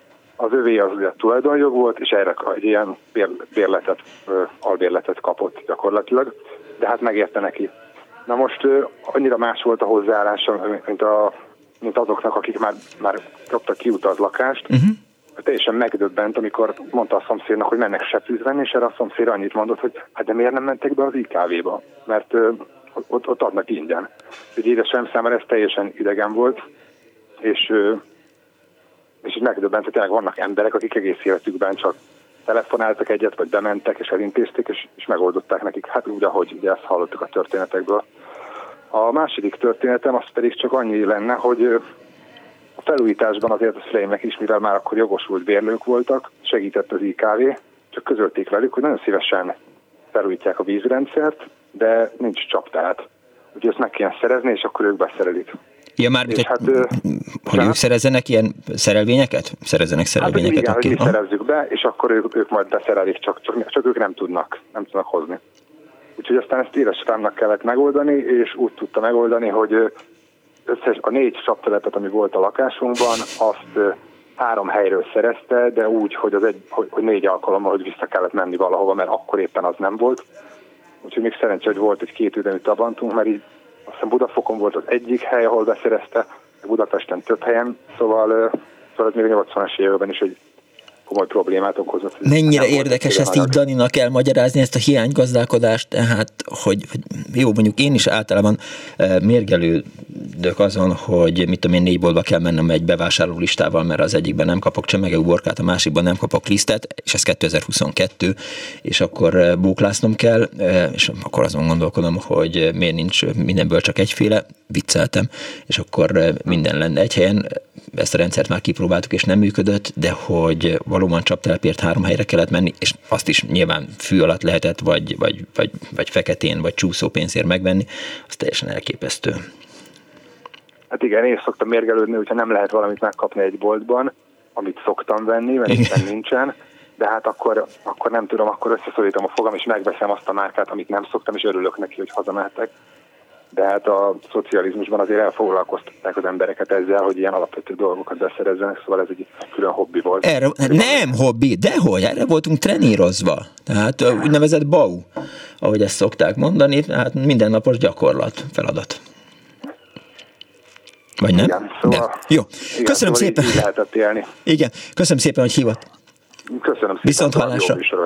Köszönöm. Egy másik hallgató van a vonalban. Jó napot kívánok! Jó napot kívánok, Sárai Tamás vagyok. Üdvözlöm Tamás! Pár dolgot tisztázni kéne, mert okay. nagyon félrecsúszott ez az egész műsor. Na. Ugye a IKV megalkulásánál rendkívül heterogén épületállományt kellett átvenni. Igen. Ahol bauxitbeton, salakbeton, falfödém és egyéb és egyéb. Tehát uh-huh. szerkezetileg rettenetes rossz állapotú épületek voltak. Dúcolni azért kellett, mert volt egy annak idején tendenciózusan kellett vizsgálni a salakbeton és a bauxitbeton szerkezeti épületeket. A salakbeton különösen rossz volt, mert ott a salaknak a kéntartalma megette a vas szerkezeteket a vasbeton födémekbe. Értem. Ez, ez sajnos a szerkezeti munkákat meghatározta, illetve a dúcolást legelőször. És igen, lakást is kellett, mert a közbenső födémek közül, főleg a 20-as, 30-as évekbe épült, vagy a 10-es évekbe épült épületeknél nagyon sok salakbetont használtak. Ez az egyik. Azon kívül... Tehát a Margit körúti ház... Anyag. Haló? Tehát a Margit körúti házban, ahol be kellett, bejöttek a... Valószínű, valószínű. Mondom, 20, a 10-es és a 25-ös évek között salakbeton volt a többségében. Értem. Mai napig is sajnos állnak. Uh-huh. Ezt vagy ki kellett cserélni, vagy meg kellett erősíteni. De amikor baj volt, akkor dúcolni kellett. Senki nem merte bevállalni azt, hogy leszakad egy födém, mindegy le is szakadtak födémek, vagy függő folyosók. Ez részletkérdés. A másik nagy baj az ép, vegyes épületállományból, hogy sokféle anyagot építettek be. Ez uh-huh. olyan, mint az embernek van egy ruhatára, az egyik kabátgomba, a másik kabátra nem jó.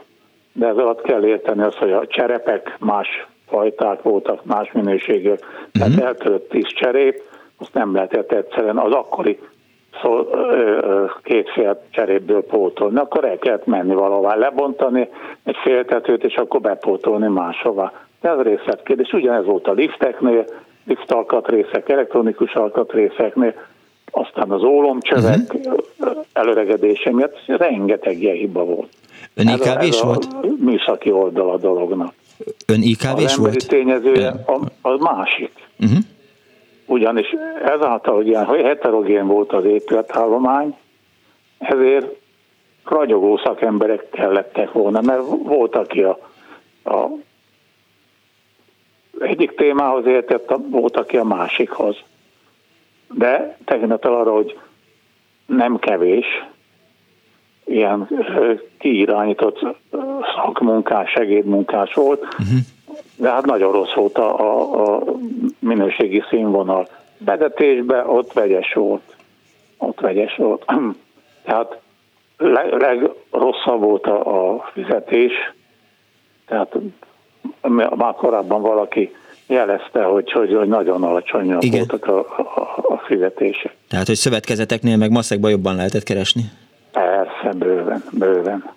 És hát mondom, ar- arról nem beszélve, hogy, hogy már korábban valaki mondta, hogy milyen felügyeleti rendszer volt, nem egyszer előfordult, hogy mert volt lakbérbevétel, meg voltak néha célzott támogatások, hogy december 10-én a főváros leosztott 50 millió forintot, ami mm. nagy volt, nagy pénz volt, és azt költsétek el karácsonyig, jövő új évig, mert ugye rettenetes tervgazdálkodás volt. Totál fejetlenség volt. A Szabó Lászlót azt tegyük félre, mert én tudnék mesélni a Baranyai úti tetőteres lakásával kapcsolatban elvárt követeléseiről. Az, az, az, az sajnos egy külön műsort megérni. Igen, de hát a halottakról vagy jót, vagy semmit. Hát azért mondom, de én most is, mai napig tudom, amikor elmegyek előtte, hogy ott lakom. De hogyan IKV-nál dolgozott? Vagy honnan lát ennyire pontosan? Mindenki lenyúlni akart, de a legutolsó bérlő is, Aha. mert az követel, de a csótán se bemászott a lakásba, az bevitte valaki, és ottan szépen pátyolgatta. Na de várjon, a svábogár az nem csótány, ugye? Az kettő. Van, aki mindegy, csótán, svábogár egy ugyanaz, kutya? Aha. A nép hitbe. A ja, csótány, igen? csótány volt általában, és csótány egyébként csak ott telepszik meg, ahol van valami nedvességforrás annak a közelébe. Tehát azért van inkább sábogás, meg csótány is a panelos házakban mai napig is, mai napig is jelzem, mert, mert valahogy csöpög valami víz, vagy valahogy a mosogató környéke, vagy a, a Suez, vagy valami. Ahol szárazság van, rend van, tisztaság van, ott nincs se sótán, se svábbogár, tök mindegy, hogy hogy hívjuk. Jó, ön meg tudta volna változtatni a rosszul működő rendszert? Nem, nem, nem, nem, nem. Nem, hát egyszerűen tényleg én ö, sokáig dolgoztam IKV-nál, és beleláttam, de amikor jött egy parancs a 20. pártkongresszus idejére, hogy ki kell tatarozni az ülőutat, uh-huh. a körutat, akkor nem volt appelláta. Tehát a pénz, ami volt, az arra ment el. Nem tudom, emlékszik-e, vagy Budapesten lakott. Nem, nem, nem, nem, nem, de hogy még ez... Ez 88-ban volt talán, vagy ja, akkor, akkor, akkor de. Az egész körutat, meg a Rákóczi utat végig kellett tatarozni. Pénz arra volt, de másra semmi. Értem. És, hát ugye a kedves lakók nem nagyon tettek a lakásukért semmi sem. Még azt is elvárták, hogy tisztelet persze kivételben, mert ugye szemét emberek mindig is voltak, hogy, hogy nem tettek semmit, még hogy fessen ki az IKV. Na most a személyi feltételek közül nagyon fontos a házfegyelő rendszer. Házfegyelő rendszer az egy darabig tényleg működött. De a házfegyelő rendszer tök mindegy, hogy, hogy minek hívjuk, uh-huh. egy cseréd szolgáltatás volt.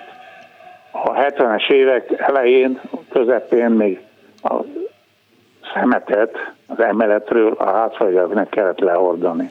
A házfegyelőnek kellett a kukákat, ha volt kuka, de volt, nem is volt még kuka se, mert ugye az, a kukás rendszer az közbe jött be. Igen.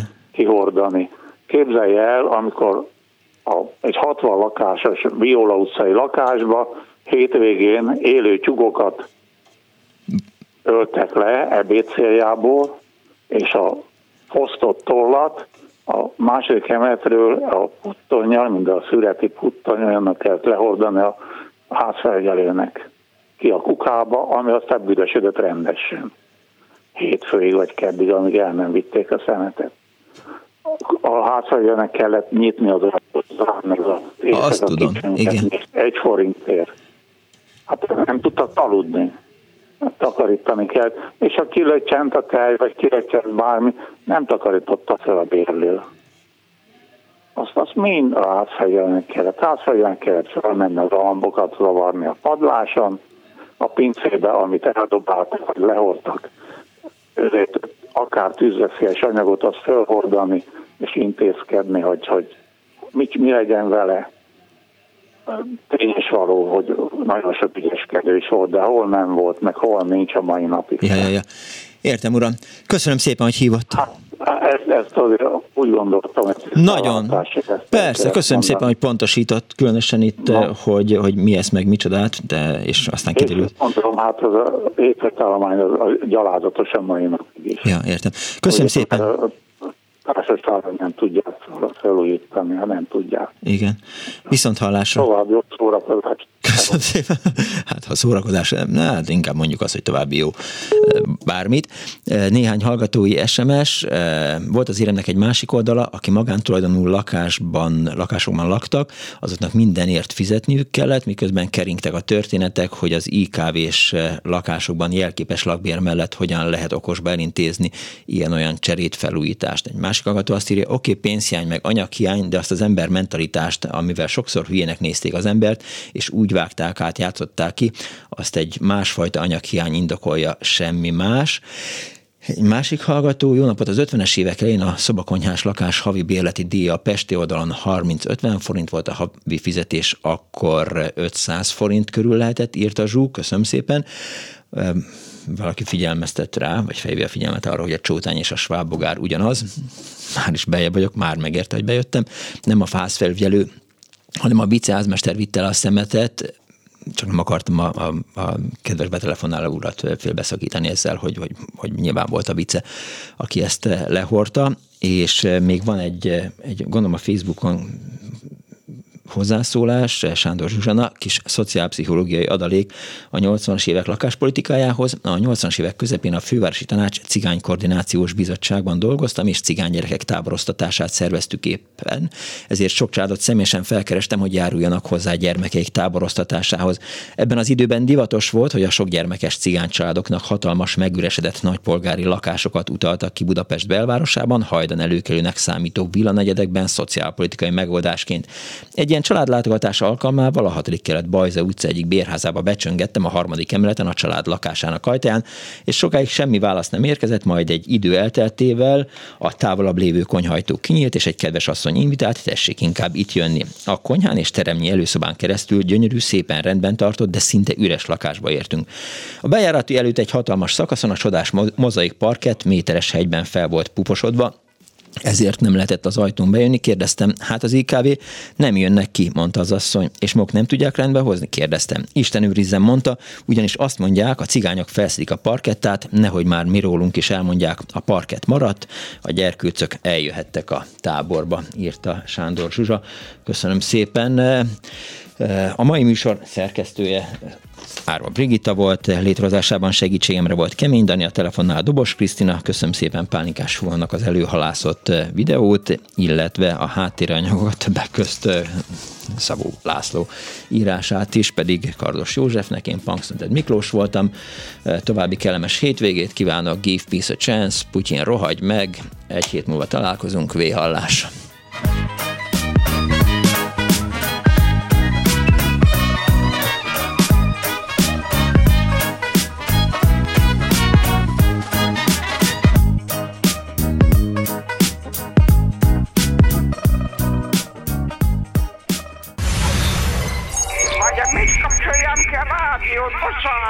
igen, jaj. igen, igen. Elnézést. Jó napot kívánok.